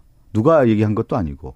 그 다음에, 어, 수산물 개방에 대해서, 후쿠시마 그 수산물 개방에 대해서도 일본 관료들이 얘기하고 있잖아요. 그것을 받아서 일본 언론들이 쓰고 있는 거예요. 참, 그, 저, 맨날 쭉창가 이야기하면서 아니, 잠깐만요. 일본 사람 말은 지금- 믿고 우리나라 정부 말은 안 믿습니까? 아니 그러면 최영전이 그런 얘기가 나왔을 때 예. 저는 대통령실도 그렇고 외교부도 그렇고요. 아니라 그랬죠. 아니, 뭘 처음에 아니라 가만히 그랬죠. 있었죠, 가만히. 아니, 그렇지 않고 그 가만 문제가 그래서 이것이 시시콜콜 이렇게 아니다 정상회담 내용을 아니다 아니. 기다 아니다 이렇게 하면 이게 무슨 스무고개처럼 해가 자꾸 말리는 자, 겁니다. 마지막으로 네. 하영재 국민의힘 의원 구속영장 기각됐습니다. 30초씩 드릴 테니까. 네. 자, 영장 기각됐습니다. 하실 말씀 있으십니까? 사필 규정이고요. 예. 이처럼 저는 저 불체포 특권 포기선을 했습니다만 그 영법원 앞에 가서 떳떳하게 영장 실질사 받으면 된- 되는 겁니다. 불체포 특권 행사해서 방탄국회 만들지 마십시오, 제발.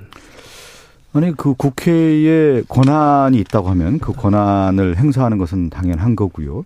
또 저희 입장에서는 검사 독재가 이어진 가운데 실질적으로 편파 수사, 기획 수사가 이루어지는 가운데 당연하게 그거에 대해 정정당당하게 맞서는 거 맞는 거고요. 네. 하영재 의원과 관련된 부분하고 민주당을 연관시키는 것은 전혀 다른 문제입니다. 자, 그러면 이재명 대표에 대한 수사는 편파 수사, 기획 수사입니까? 저희들은 그렇게 보고 있는 것이죠. 저 네. 그러면요. 네. 노웅래 의원에 대한 수사는요? 노웅래 의원들은 지금 이제 검, 검찰에 조사를 하고 있는 단계 아니겠습니까? 네. 예. 검, 검찰이 수사하고 네. 하영재 의원 수사는요? 허영재 의원도 검찰에 지금 조사하고 있고 법원의 판단이 지금 이제 나온 기소돼, 것이죠. 기소됐죠. 네. 기소가 기소됐어요. 됐고요. 예, 네. 예, 예. 그럼 불구속 기소되는 거죠. 네. 네. 그 재판을 재판 받는 받는, 거죠. 예, 받는 재판을 받으면서 이렇게 그럼요. 예, 예. 드러나겠죠? 예. 이재명 대표 그렇게 하시면 되는 박- 거죠. 시간이, 시간이 다 박성준- 돼서 얘기를 못 하겠는데 좀 다음에 의원님. 한번 더 얘기를 하시죠. 감사합니다. 네. 감사합니다. 예.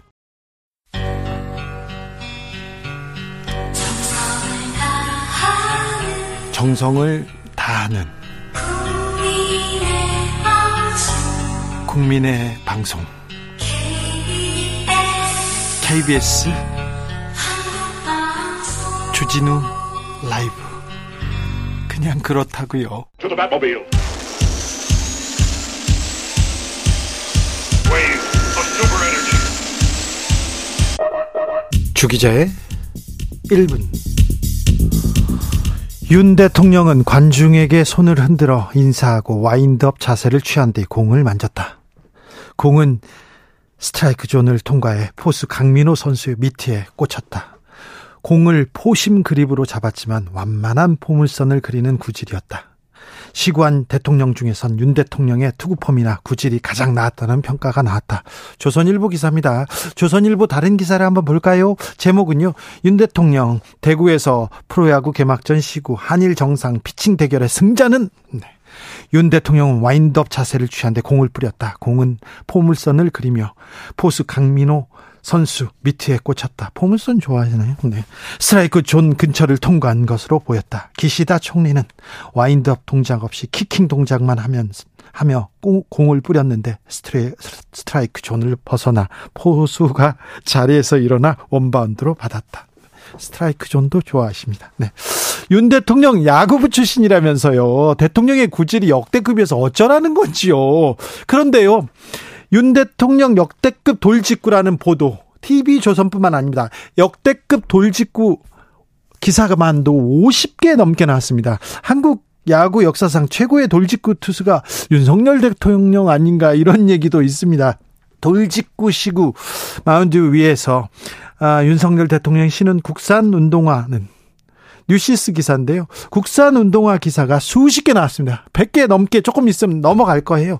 윤 대통령 시구 말고 잘하는 거 없습니까? 패션 말고 할 말이 없습니까? 도대체 언론은 왜들 그러세요? 언제까지 이런 기사만 쓸 거예요? 주기자의 1분이었습니다.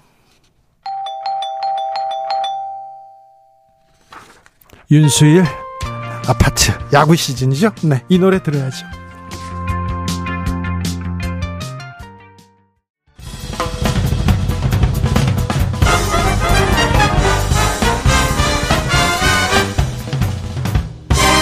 훅 인터뷰.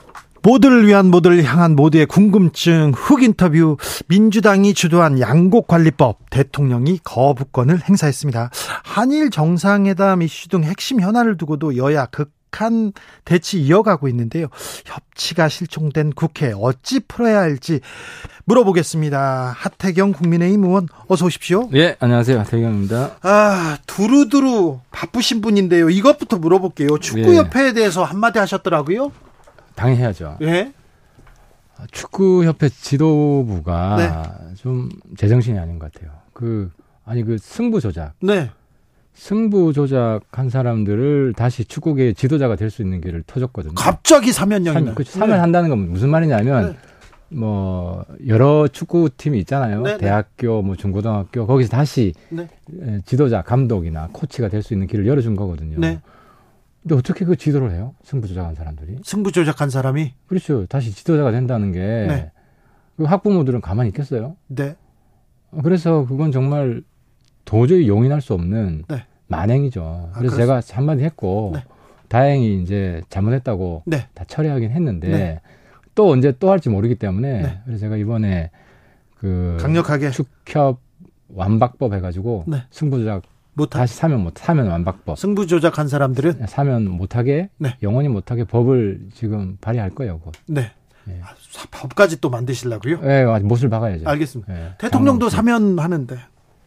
어, 그건 다르죠. 그러니까 이분들은 사면이라는 사면을 못하게 한다는 게 일반 생계를 못 꾸리는 건 아니고 예. 축구계 지도자가 되는 길을 아. 그걸 허용하면 안 된다. 알겠습니다. 그럼 법까지 만든다고. 예. 자, 또 문화체육계에 또 다방면에서 활동하시는데 하태경 의원님 CJ 관련해서도 한마디 하셨어요. CJ 잘 모르시는 분들이 있을 텐데 네. 이거는 당시에 이제 오디션 네, 오디션 프로그램에서 프로그램에 투표 조작을 한 거예요. PD들이 했죠. 예, 했고 투표 조작 어떻게 했냐면 네. 투표수가 등차 수열이야. 네, 아, 나 그거 보고 진짜 놀랐어요. 네, 투표 개표가 쭉 나올 거 아니에요. 국민들이 이제 투표를 한 건데 네. 등차 수열 공식에 대입하니까 쫙 떨어지는 거예요. 그렇죠. 이거 조작했네요. 그럼 등차 공식을 등차 수열 공식을 만들어 놓고 집어 넣었다는 거 아니야? n n 번만 네네. 숫자를 바꿔서. 예. 그래서 이제 이걸 고발을 해가지고 네. 잡혀 들어갔는데. 그때 문제 해결할 때 하태경 의원이 공이 있었죠. 어우, 제가 수학을 좀 조금 수학 수학 수준도 아니야 거의 이제 네. 중학교 산수 수준인데 네. 이런 대담한 짓을 하냐 예. 국민들을 투표하자 그래 놓고 네. 그래서 이제 그 당시에 의심을 했어요 경영진이 개입한 거 아닐까 예. 이번에 보니까 네. 경영진이 공범이었구나 왜요?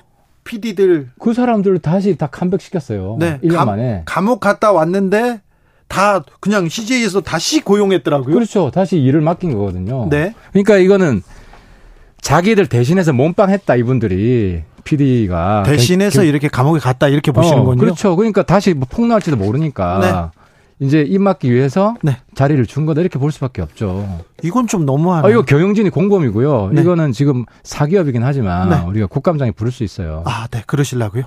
예, 이거는 네. 이거는 문제를 삼아야 돼요. 그냥 넘어갈 수가 없어요. 이거는 공정에 대한 문제니까 투표 조작은 대역죄죠 민주주의 사회에서. 그렇습니까? 네, 그렇죠. 알겠습니다. 반역죄죠. 알겠습니다. 이것도 하태경 의원이 또 해결해 주. 예, 이거는 제가 반드시 경영진을 네. 국감장에 에, 부르겠습니다. 알겠습니다.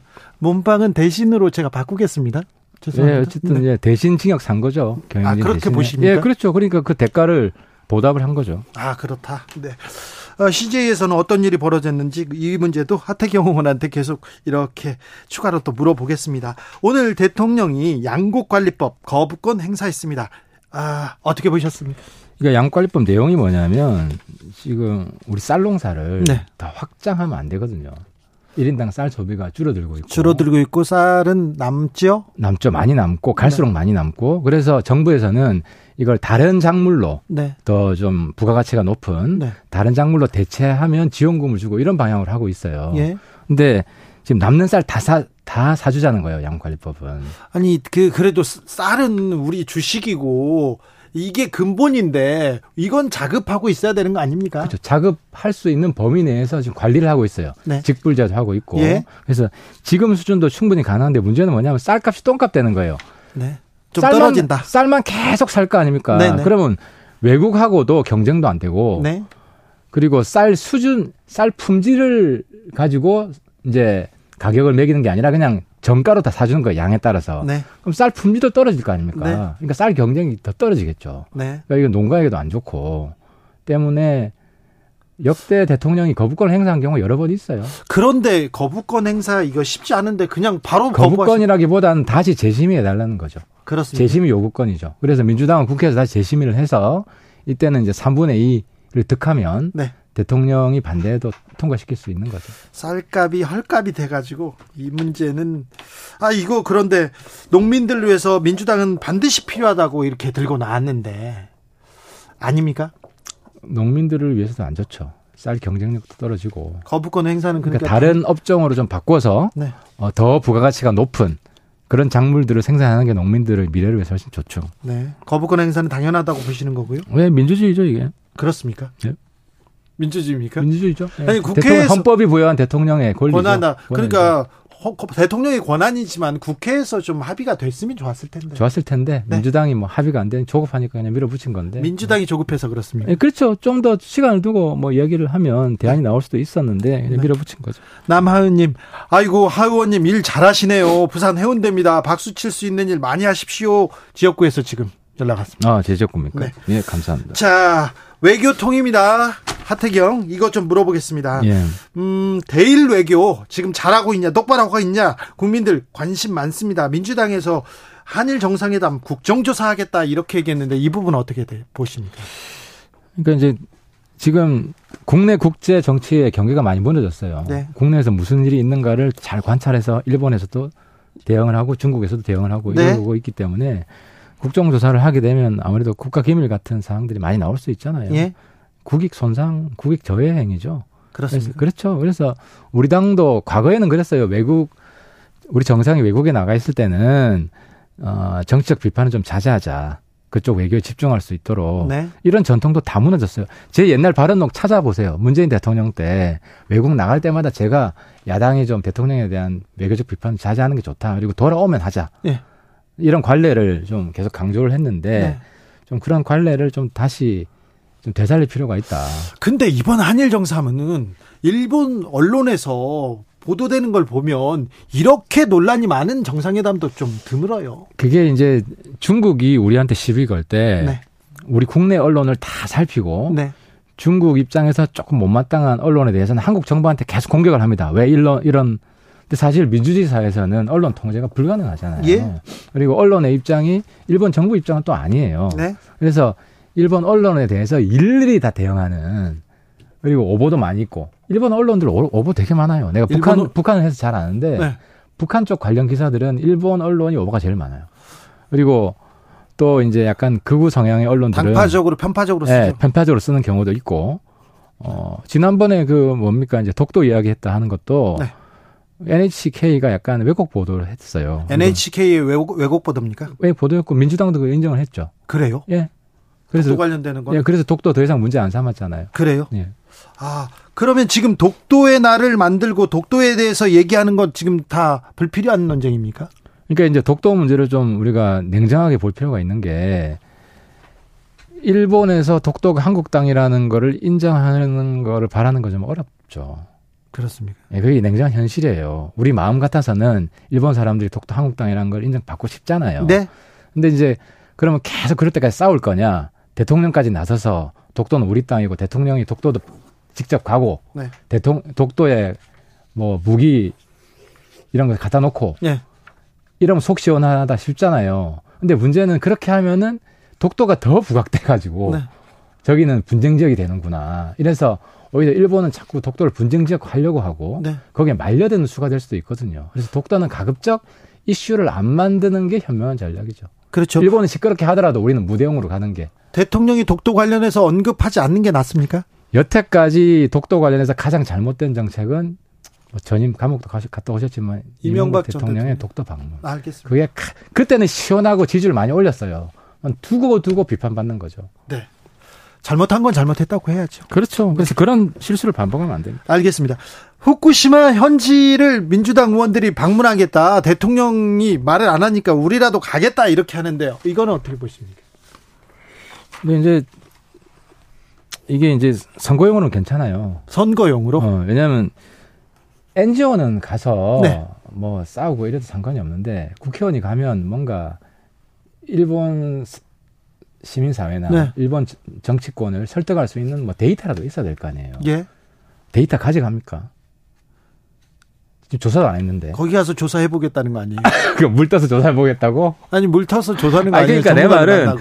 데이터를 확보하고 가는 건 내가 이해를 한다. 근데 그러면 일본 예를 들어서 그 후쿠시마 오염수가 방류되면 가장 피해 보는 게 누굽니까? 일본, 어, 민들 일본 앞바다잖아요. 네. 일본 사람들이에요. 네. 일본에서 들고 일어날 거란 말이에요. 네. 그럼 일본에서 우리가 연대할 사람들이 생길 거 아닙니까? 예. 그럼 데이터를 가지고 야 이런 오염수가 나온 니들 가만히 있을 거냐? 그때 그걸 가지고 싸우자. 그렇지 무슨 데이터라도 가져가야지 데이터 하나도 없이 가면 어떻게 싸워서 이깁니까? 그냥 뭐 또 몸싸움 하는 거 보여주려고? 그럼 국내에서 인기 올라가겠죠 몸싸움 하면 국제적인 창피지 수치지 아 일본은 쉬쉬하잖아요. 조용히 넘어가지 않습니까? 일본의 정치인들 지금 제일 인기 있는 정치 전략이 뭔지 알아요? 독도 오는 거예요 일본에서 그렇겠죠. 인기 올라가는 거는 네. 일본 정치인들이 나 독도 방문하겠다 네. 목숨 걸고 이러고 옵니다 그리고 공항에서 추방되거든요 네, 제지당이죠. 추방되면 그 사진 찍혀서 일본의 언론에 나면 이 사람 인기 올라갑니다. 그런 거랑 비슷한 전략이죠. 일본 극우의 극우 전략이랑 똑같은 거예요. 자, 민주당의 대일 전략에 대해서 지금 내가 볼 땐 일본 극우랑 한국 민주당이 지금 공조하고 있다. 공조예요? 예, 똑같은 전략을 쓰고 있다. 똑같은 전략을 쓴다. 한일 관계 깨는데 가장 박수 치는 사람이 일본 극우랑 한국 민주당이에요 지금. 민주당이 깨고 있습니까? 남북 관계 깨는 거 제일 좋아하는 게 보수 극우잖아요. 네. 한일 관계 깨는 거는 일본 극우랑 한국 민주당이에요. 네. 남북 관계 네, 보수 보수하고 일본 극우가 네, 깨고 있죠. 자, 그런데요. 외교 안보, 외교 안보 좀 불안합니다.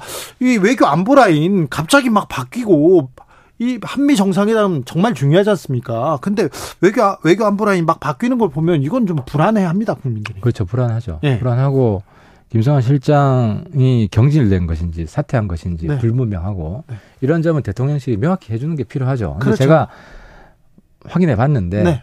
뭐예요? 왜 경질은? 아니고 네. 이제 그 비서관 두 사람이 먼저 그분들은 사실 잘린 게 맞는 것 같아요. 외교 안, 의전 비서관, 의전 비서관, 외교 외교 비서관. 비서관. 네. 근데 이제 거기에 책임을 느끼고 이제 김성환 실장도 사퇴서를 냈나 봐요. 아 그래요? 어, 냈는데 만류를 했고 처음에 네. 대통령이. 근데 이제 언론에 나오면서 커진 거지. 커지니까 김성환 실장이 이제 보고 누락건이 한 번이 아니고 여러 번 있었다고 하고 네. 이러면서 제가 안 하는 게 좋겠다. 언론에 이미 흠집이 났기 때문에 그래서 뭐 사퇴를 받아들이는 이런 수순으로 갔다고 합니다. 알겠습니다. 아, 하태경 의원이 전해준 그 김성환 안보실장 교체권에 대한 얘기였습니다. 어, 국민의힘은 김기현호가 출범한 지 한 달 정도 됐는데요. 뭐 김기현 대표는 잘 보이지 않고 한동훈 소리만 나옵니다. 이거는 음. 조금 다 국민의힘이 뭘 잘하고 있다 이렇게 보이지는 않습니다. 그건 이제 현 지도부가 좀 믿음직스럽지 않기 때문에 자꾸 다른 대체 인물 이야기가 부각되는 거죠. 예. 그래서 좀 우리 지도부 김기현 대표를 포함해서 좀 상당히 각성을 해야 되고 예. 어, 기준은 간단해요. 중도 청년 확장입니다. 그래서 뭐 5.18 문제나 네. 또 누구야 전, 전 목사. 네. 전우원 씨. 음, 전, 아, 전광훈 목사. 전광훈 목사. 이런 거는 이제 중도 확장 이슈고 네. 단호하게 입장을 표명을 해야 돼요. 정광훈 목사 건은 계속 근데 설전이 이어집니다. 홍준표 시장. 단호하지 않으니까. 네. 단호, 그러니까 뭐홍 시장님 발언 중에 뭐 비대위 이야기한 건 너무 지나친 감이 있지만 네. 어쨌든 단호하지 않으니까 이제 그런 이야기가 나오는 거고 그래서 어뭐전 쉽잖아요 정광훈 세력과는 결코 함께하지 않겠다. 그냥 단호하게 끄면 되는 거거든요. 네. 근데 그 얘기가 그렇게 힘든가 봐요. 그러니까 중도표가 떨어지는 거죠. 그렇습니까? 굉장히 안타깝습니다. 네. 홍준표 시장은 왜 이렇게 목소리를 내는 거죠? 홍 시장님이 그때그때 이야기하는 거 보면 일리 있는 말씀 굉장히 많이 하세요. 네. 근데 쭉 늘어놓고 보면, 오랜 시간 늘어놓고 보면, 왔다 갔다 하지. 같이. 그렇습니다. 그래서 신뢰도가 좀 떨어지고, 무게가 좀 떨어진 감이 있는데, 네. 어쨌든 지금 이야기하는 거는 옳은 말이기 때문에, 네. 홍 시장님 말을 수용했으면 좋겠다. 그런데 아무튼 대구에서 계속 중앙 무대에 대해서 계속 얘기합니다. 어, 그 뭐, 그분은 충분히 그럴 자격이 있죠. 우리 네, 과거에 그렇습니다. 대통령 후보였고, 네. 어, 이번에도 뭐 안타깝게 네. 뭐 떨어지신 분이고. 그렇습니다. 한동훈 장관도 국회에 나오기만 하면 뉴스의 인물이 되는데 뉴스 중요 인물이 되는데 너무 좀 정치적으로 각을 세우면서 내가 볼때 정치적이지 않아서 그래요. 그래요? 네, 정치적이지 않고, 나름 소신이 뚜렷한 것 같아요. 네. 어, 국정 어, 철학이나 또 소위 정치라는 너무 정치적이지 않고 그냥 바른 소리 하는 거죠 본인 입장에서 그렇습니다. 네, 바른 소리 하고 민주당 앞에서는 지지 않고 네. 뭐 이런 게 뭐 보수에 상당히 박수를 받고 있기도 하고요. 네. 그래서 뭐 본인의 미래에 대- 뭐 총선에 출마할 건지 아니면 내가 계속 있을 건지 본인이 결단하는 문제인데 네. 그런 마음가짐이면 저는 내가 계속 있는 게 더 낫지 않나. 내각이 계속 있는 게 나아요? 왜냐하면 일벌레잖아요.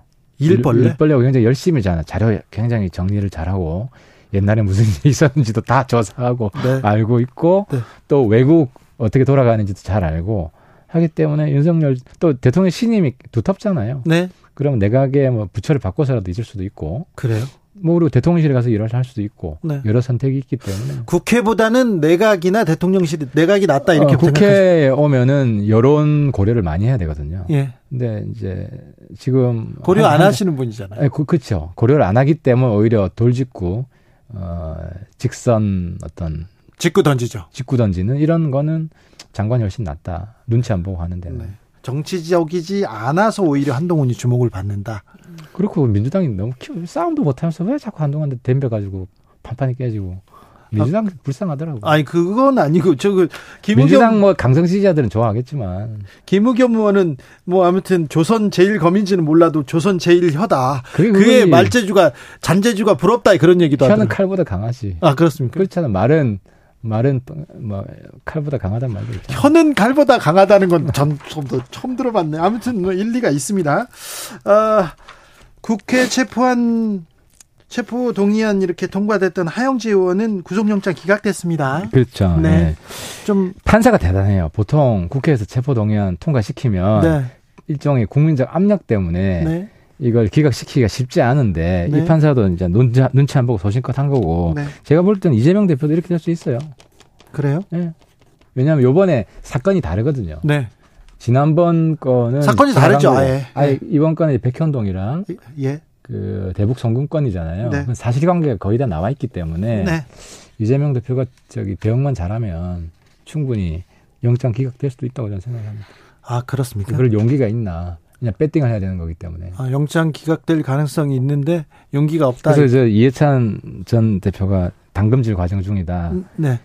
이거 통과하면 당금질 제대로 한 거지. 아 그래요? 그죠? 체포 동의안 당당히 난 찬성해라 해놓고 네. 가서 영장 기각되면 당금질에 성공한 거죠. 그렇습니까? 그럼 판이 아예 바꾸, 바뀔까요? 완전히 바뀌죠. 이재명 리더십이 확고해지고 민주당 우리 당이 굉장히 위험해지죠. 그렇습니까? 지금 그 이재명 대표한테 혼수를 둔 건데 그렇게 할까요? 아, 본인이 잘 알겠죠. 네. 어, 본인이 어디까지 관여돼 있고 이런 걸 본인이 잘 알기 때문에 여기에 도전 여기에 이제 배팅을 안 걸면 확실히 유죄인 거고. 아이 그렇지는 또 아, 뭐, 그렇지는 이뭐 지켜봐야 됩니다. 이거. 아, 저도 뭐 옛날에 재판도 여러 번 받아봤고 네. 또뭐 간접적으로 선거법도 있어봤는데 본인이 제일 잘합니다. 자 하태경 의원은 어떻게 생각할지 물어보겠습니다. 제주도 4.3 추념식이 있었습니다. 근데 태영호 어, 국민의힘 최고위원의 발언 김일성 지시로 촉발됐다 이런 얘기는 어떻게 민심은 어떻게 고려할까요? 그 제가 드리고 싶은 말씀은 과거사에서 이념의 강을 넘었으면 좋겠다. 네, 그러니까 이제 제주도 4.3이 어떻게 촉발됐는지는 이제 다 알아요. 네, 아는 사람들은 다 알고 네. 어, 남로당이 주도했고 근데 지금 우리가 추모를 하는 게 그때 남로당 사람들 추모하는 게 아니잖아요. 무고한 좌우 희생자들. 좌우 대립 속에서 네. 쓰러져간 그 억울한 우리 영혼들 네. 그분들을 추모하는 거잖아요. 이게 미래지향적인 화합과 국민 통합의 메시지가 있는 거거든요. 그래서 역사책에 쓰일 것과 추모 공간에서 말할 것은 좀 구분해서 말하는 게 좋고 예, 어, 그래서 아무튼 좀 이게 왜 일어났는지 네.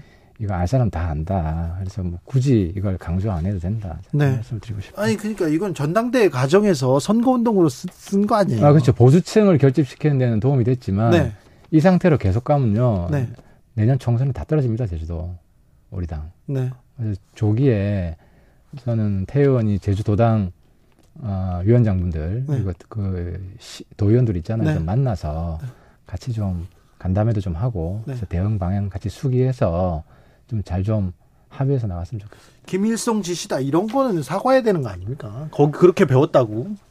근데 이제 아 제가 태 의원한테 이 이야기를 해드려야 되는데 제 지식으로는 네. 남로당 지시고요. 남로당 지시고 48년에 그때는 남로당이 김일성의 북로당이랑 분리돼 있었어요. 네. 그래서 김일성하고는 상관없이 네. 어, 남로당 박헌영 주도로 이건 또 역사적인 사건이었습니다. 얘기니까 역사의 판단에 맡기고 저는 네. 태 의원 의견에 동의하지는 않습니다. 그렇습니까? 네. 아, 이번에 국민의힘 원내대표는 누가 됩니까? 지금 저도 전화가 많이 와서 네. 고민을 많이 하고 있는데 많은 의원들이 그날 당일 그 정견 발표하는 거 보고 파- 결정할 것 같아요. 그래요? 큰 차별성이 없고 누가 돼도 비슷하다. 그러니까. 지금 아직 보기에는 네. 뭐 둘다 친윤계고 두 분 다 개성이 아주 강한 분이 아니고 정치적 색깔이 네. 두드러진 분도 아니고 차별성이 별로 없어서 차별성이 있다면 이제 지역 출신인데 네. 그래서 어, 지역 출신만 가지고 결정하기에는 조금 부족하다 다들 생각하고 있고 네. 그래서 현장 투표가 좌우할 거고 예측하기가 거의 불가능할 거다. 네, 그렇습니까? 자, 그날 가 봐야 되는데 원내대표 꾸리면 김기현 대표 이제 안착되고 좀 어, 존재감 보여줄까요?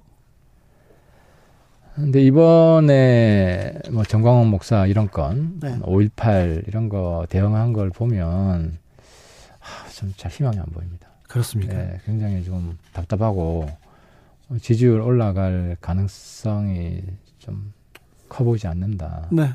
그래서 아무튼 지도부가 새롭게 좀 마음가짐을 단단히 잡고 우리 MT라도 좀 가서 네. 깊이 있게 토론도 좀 하고 네. 내부 반성과 성찰의 시간이 좀 필요한 것 같습니다. 네. 아니 대표 대표된 지 한 달 됐는데 비대 얘기가 벌써 나왔어요. 그러게요. 좀 아무튼 이 상황의 심각성을 좀 충분히 좀 어, 각성을 좀 했으면 좋겠습니다. 하태경 의원님 그런데요. 민주당하고 정치는 복원되는 겁니까? 대화는 하는 겁니까? 타협은 어떻게 하는 겁니까? 그래도 우리가 어제 에, 그 뭡니까 이제 엑스포 네. 실사단 와서 국회에서 다 같이 하나가 됐잖아요. 네. 어, 적어도 하나가 되는 게 필요할 때 하나가 될 수 있는 정치력은 있는 거죠. 네. 물론 좀더 네. 좀더 협치를 해야 될 필요성은 있지만 네. 그리고 지금 민주당도 자기 내부의 분란이 크다 보니까 자꾸 화살을 바깥으로 지금 돌리려고 이재명 대표가 있으면 내부 분란이 사라지겠습니까? 그래서 아무튼 외부의 공격을 많이 하는 것 같고 어, 또 또 우리 이재명- 당도 그 네. 상황에 좀안 좋아하는 것 같고 예. 그리고 약간 극보수랑 선을 못 끊는 것 같고 그래서 네. 제가 볼 때는 한국 정치가 욕들을 만하고 이대로 가다가는 네. 제 3당이 일당할 것 같아요 중간에 아, 그렇습니까? 네, 제 3당이 출연해서 가을에는 새바람이 불 것이다. 여의도에 이런 얘기도 있어요. 그래서 보통 우리가 이제 대통령은 허니문 기간 한 1년 네. 그죠 그리고 대표는 한 2, 3개월 보는데 네. 어, 그때 한 2, 3개월 지나도 어, 회복 그 좀 반전의 기미가 안 보이면 당내에서 쓴소리가 많이 나오지 않겠습니까? 그렇습니까? 네. 지켜보겠습니다. 예.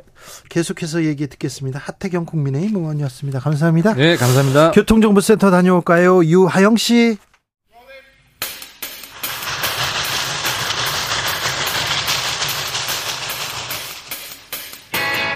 오늘도 열심히 돌아갑니다. 여의도 정치발전소 장앤창. 정치평론계 최고수 공격수 두 분 모셨습니다. 장성철 공론센터 소장 어서 오세요. 네, 안녕하세요. 장성철입니다. 장윤선 정치 전문 기자 어서 오세요. 네, 안녕하세요. 네, 봄이 왔나 보다 했는데 벌써 꽃이 떨어지고 있어요. 네, 윤중로에요. 네. 많이 떨어졌어요. 많이 떨어졌어요. 내일 비 오면은 네. 완전히 떨어질 거예요. 오늘 저녁에 비 온다고. 네, 비가 좀 오기는 해야 돼요. 네, 그러게요. 네. 아, 제 꽃만 마음도 떨어지고 있어요. 그렇습니까? 네. 뭐 어디로 왜 떨어져요? 아니 저는 보수파를 지지하고 응원하는 입장인데 요즘 지지율이 많이 떨어지고 있잖아요. 아, 네. 제 마음도 네. 떨어지고. 아니 김기현 그 대표는 이제 한 달 됐어요. 아직 안 됐어요. 한 달 됐는데 홍준표 대구시장 비대위 얘기합니다. 어떻게 봐야 됩니까? 빨리 얘기하세요, 보수 우파 패널. 아니 홍준표 시장의 비대위 얘기는 그거는 뭐 그냥 지나가는 말로 한 것이고 지나가는 말이어도 그게 지나간 말로 지나가는 들립니까? 지난 제가 지난 주에도 들었어요. 네. 넉달 본다 이런 얘기를 국민의힘 사람들이 하고 있어요. 석 달 보는 사람 아까 아까 아 지나갔어요? 네 지나가셨습니다. 아, 그만큼 이제 김기현 대표가 네, 당 대표로서 인정을 제대로 못 받고 있다. 네. 그것의 첫 번째 원인은 최고위원들이 말을 안 듣는다. 아 그래요? 아니 뭐 당 대표 전당대회 끝나고 난 다음 날부터 네. 최고위원들이 나가서 사고만 계속 치고 있고 네. 김재원 최고는 이제 오늘 아침까지 사고 쳐가지고 네. 이제 당분간 공개적인 활동 안 하겠다 그렇게까지 그러니까. 얘기를 하잖아요. 연예인도 아니고 나는 나는 진짜 그러니까 보- 김기현 당 대표 되게 힘들 거예요. 아, 힘들어요. 힘들 것 같아요. 아니 그래도 딱 조수진 최고도 또 뭐라 그랬잖아요. 어, 그렇죠. 뭐라고 했잖아요. 네. 그러니까 당 대표에 대한 권위와 리더십을 인정하지 않고 있다. 그렇게 봐야죠. 네. 그럼 당 대표 하기 되게 힘들어요. 그러니까요. 제가 이제 2014년도에 경험이 뭐냐면 김무성 당 대표란 말이에요. 네. 근데 최고위원들은 친박 최고위원이에요. 어, 꼼짝 못했죠. 말을 안 들어요. 안 들어요 그때도? 안 들어요. 아 그래요? 아이 우리는 아니 지금 당정 박근혜 일체 막 이런데 왜 말을 안 들어? 아니 그때는 이제 네. 김무성 대표는 비박이었고 네. 나머지 최고위원들은 친박들이었잖아요. 그렇죠. 예. 아니 우리는 뭐 대통령 어젯밤에 만나고 왔는데 네. 김무성 당대표는 못 만났지 이러니까 우습게 보는 거예요. 아 그렇군요. 근데 당 내부에 제가 이제 한 달 평가 얘기를 좀 들어봤더니 네. 사실 지금 주호영 정진석 때보다도 더 역동성이 없는 거 아니냐. 오히려 오히려 좀 심하다. 우리는 서서히 이렇게 허물어져 가고 있는 것 같다. 이제 이런 얘기를 무력감. 하는데요. 네, 무력감도 있고 지지율도 떨어지고 최근에 이제 뭐 여론조사 내용을 보면 그 서울 같은 경우에 국민의힘이 약간 우세였는데 그것도 민주당으로 좀 돌아섰다는 얘기가 있어요. 네. 그리고 사실 이게 좀 그 심할 정도로 어 이준석, 유승민 등등에 대한 비토가 너무 심하기 때문에 이 개혁 보수가 발디딜 틈이 없어져서 수도권에서는 사실 굉장히 어려워졌다고 본다. 네. 서울 수도권은. 그래서 지금 당내 분위기가 어떻습니까? 그랬더니 그래도 뭐 어떻겠어요. 일단 우리 살아남자. 살아남아야 반란, 반란군이 되든 뭐라든 도모할 수 있지 않냐. 뭐 이런 얘기를 하면서 서로 응원하고 있고. 근데 한편에서 이런 자조도 나온대요. 뭐 오물 다 묻은 다음에 그 다음에 반란해서 뭐하냐. 지금 우리 너무 심각하다. 뭐 이런 얘기를 당내에서 하고 있다고. 그러니까 김기현 당 대표가 과연 유능한 것이냐라는 것에 대한 근무적인 회의감도 있는 것 같아요. 예를 들면은 어2030 젊은층 대학생들 어 우리 지지 안 하네 마음 돌려야지 뭐 할까 대학교 가서 천 원짜리 학식 먹어보자. 네. 그 대학생들하고 얘기해보자. 그런 생각. 어 요즘 직장인들 힘들지 뭐해? 도시락 편의점 도시락 네. 그거 먹으면서 그들의 삶을 체험해보자. 이거잖아요. 예. 이런 삶의 체험한 여당의 지도부가 어디 있어요? 체험 삶의 현장은 아, 체험 삶의. 언제적 프로그램입니까? 조영남 아저씨가 하던 거 오래됐어요. 그러니까 답답해요. 자, 그런데 자, 이 논쟁을 피하지 않는 분이 있습니다. 홍준표 시장. 음. 어, 어떤 의도인 것 같아요? 근데 이제 두 가지 노림수가 있다는 얘기는 정치권 안에 있습니다. 일단은 김재원 최고를 먼저 겨냥하기 시작했잖아요. 이 인간적으로 개인적으로 싫어하는 것 네, 같아요. 개인적으로 싫어하는 것도 있지만 어찌됐든 TK의 맹주로서 자기가 다 어, 관할을 해야 되는데 어쨌든 김재원 의원이 구- 최고위원이 된 이유도 네. 그리고 5.18에 대해서 그런 말도 안 되는 폄훼를 하는 것도 결국에는 대구에서 공천받아서 국회의원 되려고 하는 자기 정치 뭐그 판단이 굉장히 큰 거 아니냐. 그렇기 때문에 홍준표 시장 입장에서는 김재현 최고도 누르고 그리고 이제 김기현 대표에 대해서도 이제 마찬가지라는 거죠. 어쨌든 대선 출마도 해야 되고 당의 주도권도 본인도 줘야 되겠고 특히 전광훈 목사 같은 경우를 그냥 놔둬서는 어, 이게 돌파가 안 된다라는 판단을 하고 있는 거 아니냐. 이런 얘기도 나오고 있습니다. 사명감 소명 의식이 있는 거라고 보여져요. 그래요. 네? 당이 이대로 가면 안 된다. 잘못되어 가고 있다. 아, 홍준표 예. 시장이 김기현 당대표 당대표직 수행을 잘못하고 있는 것 같다. 뭐가 아니에요. 네? 아니 개인의 정치적인 이런 게 더 크다는 얘기가 나오는데. 아니 뭐 그거는. 그랬다라는 거지. 네. 지금 아니 솔직히 김기현 당대표가 당대표직을 제대로 네. 수행하고 있느냐 라고 네. 물어보면 네. 아닌 것 같아라고 하는 사람들이. 많이 있고 많이 있죠. 김재원 최고위원 음. 잘못했다라고 얘기하는 사람이 많지. 그렇죠. 그래 잘했나 음. 이렇게 얘기하는 사람 없단 말이에요. 그러니까 네. 잘못된 거를 상식적으로 지적하는 거다. 상식적으로. 네. 그런데 아무튼 아니에요? 홍준표 시장이 얘기할수록 정강훈 목사의 존재감은 뿜뿜입니다. 더 커지고 있죠. 그렇죠. 예. 근데 저 오늘 영상을 하나 봤는데 네. 정광훈 목사 3일절을 열흘 앞두고 네. 그 예배를 보면서 네. 이재명 당대표를 빨리 구속시키지 않으면 한동훈 나한테 죽어. 아, 그분은 다 주고. 그, 그런 얘기 하시잖아요. 윤석열 대통령 탄핵시킬 거야. 막 이런 얘기를 한 영상이 오늘 아니, 근데. 너무, 근데 그렇게 광장에서는 음. 아무 말은 아니고 센 말을 그렇게 많이 하시는데 국민의힘에서는 어떻게 이렇게 존재감이 크신지. 음. 아니 그러니까 제가 그걸로 좀 취재를 했는데요. 음. 그 국민의힘 내부에 이제 다선 의원 이런 말씀하시더라고요. 일단은 이분 목사 맞냐? 목회자가 어떻게 그렇게 이 땡땡 저 땡땡 욕설과 네. 뭐 이게 정치인도 이런 정치인이 없는 수준으로 말을 한다. 근데 집권당이 돼가지고 이런 사람에 대해서 정리도 못하고 근- 이게 근데 김기현 대표가 예. 선지자라고 얘기했고요. 이사야를 그렇죠. 선, 선지자라고 그랬죠. 그리고 홍준표 시장도 음. 경선 때 찾아가서 도와달라 아니 전화해서 도와달라고 하고요 안수기도도 받으셨대요. 음. 아니 그러니까 김기현 대표도 마찬가지고 김재현 최고도 마찬가지고 홍준표 시장도 권력, 그러니까요. 뭔가? 걸려 있는 거 아니냐. 그러니까 뭐그 정광훈 목사 세게 얘기하는 거 아닙니까? 뭐 인간적으로 우리가 광화문에서 집회 안 했으면 당신들 네. 정권 교체 가능했겠어 라고 얘기를 하는 음, 대목을 들어보면 뭔가 지분이 있나 이런 생각을 하게 되잖아요. 그래서 네. 물어봤더니 정광훈 목사 주장에 따르면은 한 3, 4만 넣었다는 거예요 당원으로. 8만 명이 아니고요. 네, 3, 4만이라고 그러던데요. 최근에 넣은 게한 3, 4만이고 최근에. 그 전엔 더 있다는 얘기도 있어요. 아니 근데 근데 이게 참- 그분은 설교하면서 국민의힘 당원 되라 이렇게 얘기를 하고 얼마씩 내라 이런 얘기도 하시는 분이니까요. 국민의힘 점령 운동을 하는 사람이에요. 국민의힘 점령 운동. 국민의힘을 점령해서 보수 우파 정당을 만들겠다. 그리고 200석을 해가지고 네. 어, 제2의 건국을 해야 된다 이런 주장을 하고 있어요. 그러니까 이런 주장을 하는 사람이 상당히 당에 무엇보다 뭐 수석 최고위원이라고 하는 김재원 의원이 가서 그런 말을 하고 문제되는 주장을 했는데도 뭐 정리도 못하고 당 대표가 네. 이러니까 지지율은 계속 빠지는 거죠. 뭔가 정상적이지가 않잖아요. 피디님, 저는 도저히 저 방어나 옹호나 이런 거 못할 것 같으니까 네. 장현장 코너에 장해찬 최고위원을 좀 불러서 자, 네? 왜 어? 여야 입장을 좀 맞추시는 게 어떨까? 그 이거 하나만 더 물어볼게요. 음, 이준석 전 대표가 그 윤석열 대통령하고 술자리 얘기를 했었는데 어, 입당 전에 두 번 만났는데 그 자리에 윤핵관보다 더 가까운 분이 배석했다. 이 몰라요? 사람 누구예요? 몰라요. 뭘 몰라요? 알잖아요. 아까 야 대기실에서 몰라, 몰라. 저한테 그 사람이 누군지 분명하게 몰라, 몰라, 얘기했는데 몰라요, 장씨죠. 몰라요. 에? 장씨인가요? 장씨 아니죠? 혹시 배석하셨어요? 아니요. 네? 누구예요?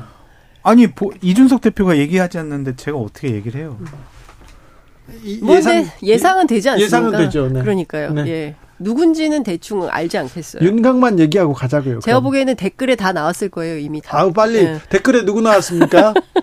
누굴까요? 아, 여기 정리해놓고 가자고요. 아까 장윤성 기자님이 대기실에서 저한테 얘기해 주셨어요. 빨리 얘기하세요. 뭐 자. 저한테 그러세요. 그 댓글 달리는 동안 저희는 개요 읽고 가겠습니다. 리얼미터가 미디어 트리뷴 의뢰로 지난달 27일에서 31일까지 조사했습니다. 국민의힘 정당 지지도는 37.1%였어요. 그 전에는 뭐 어, 여러 조사가 있었지만 국민의힘 지지도가 높은 조사도 있었는데 더불어민주당은 47.1%니까 거의 10% 차이가 났습니다. 지지도가 지금 어, 민주당은 조금 올라가고 어, 국민의힘은 좀 떨어지는 내려가는 그런 추세라는 거 얘기합니다. 지역별 세대별 지지도도 어, 중앙선거 여론조사 심의위원회 홈페이지 참조하시면 됩니다. 어차피 얘기하셨으니까 네. 그 여론조사에서 봐야 될 것들을 네. 좀 말씀을 드리고 싶은 게 뭐냐면 지역별로 보면은 대구 경북을 제외하고는 전국 모든 지역에서 네. 대통령에 대한 부정평가가 높아요. 아니요, 대구 경북도 뒤집어졌어요. 구경북도 아니야 뭐 아니야. 그 그거는 41대 43. 아니야 아니야. 거기는 괜찮고 불경만 아, 부울경. 와. 불경만 뒤집혔고 대구 경북은 아직도 그렇겠죠. 미세하게 네. 네. 미세하게 이제 긍정 평가가 높고 네. 또 하나는 연령별로 보면 네. 70대 이상만 제하고는 네. 다 부정 평가가 높아요. 그러니까 지금 대구 서문시장 가신 거 아니에요. 네.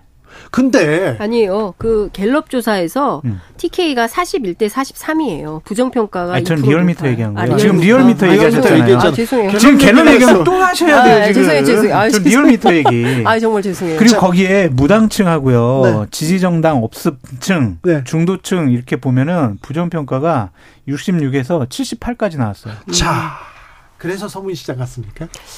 그런 면도 있겠죠. 그렇죠. 그런데 뭐 서문시장 대통령이 아니잖아요. 네. 대구 대통령도 아니고 말이 안 되잖아요. 그렇기 때문에 어 대통령실 안에서도 그런 주장이 있다는 거예요. 이제 그만 가야 된다. 서문시장 말고 다른 중도를 설득할 수 있는 통합의 리더십이 발현될 수 있는 방향으로 바꿔야 된다. 자, 근데 바꿔야 된다. 통합적인 메시지 역사에서도 그렇고 4.3의 상처를 도닥이는 그런 대통령 모습 보여줘야 된다. 그런 목소리는 들어가고요. 자, 대구 서문시장 가야 됩니다. 그렇게 얘기한 사람 얘기가 그 그런 주장이 픽업되는 거 아닙니까 지금? 아, 근데 거기는 또 100주년이니까 또 가긴 가셨어야죠. 근데 그 얘기는 하더라고요. 가시고. 대통령실 참모들의 상상력의 한계다 또 이런 지적을 하시는 분들도 있어요. 아니 근데 거기 좀 서문시장 다른 가, 기획을 해야지. 서문시장- 맨날 서문시장만 가냐. 서문시장 간 거 가지고 문제 삼기는 어렵고 네. 서문시장도 가시고 네. 제주 4.3또 가고 어, 추념식도 가시고 그랬어야죠. 자, 그러니까요.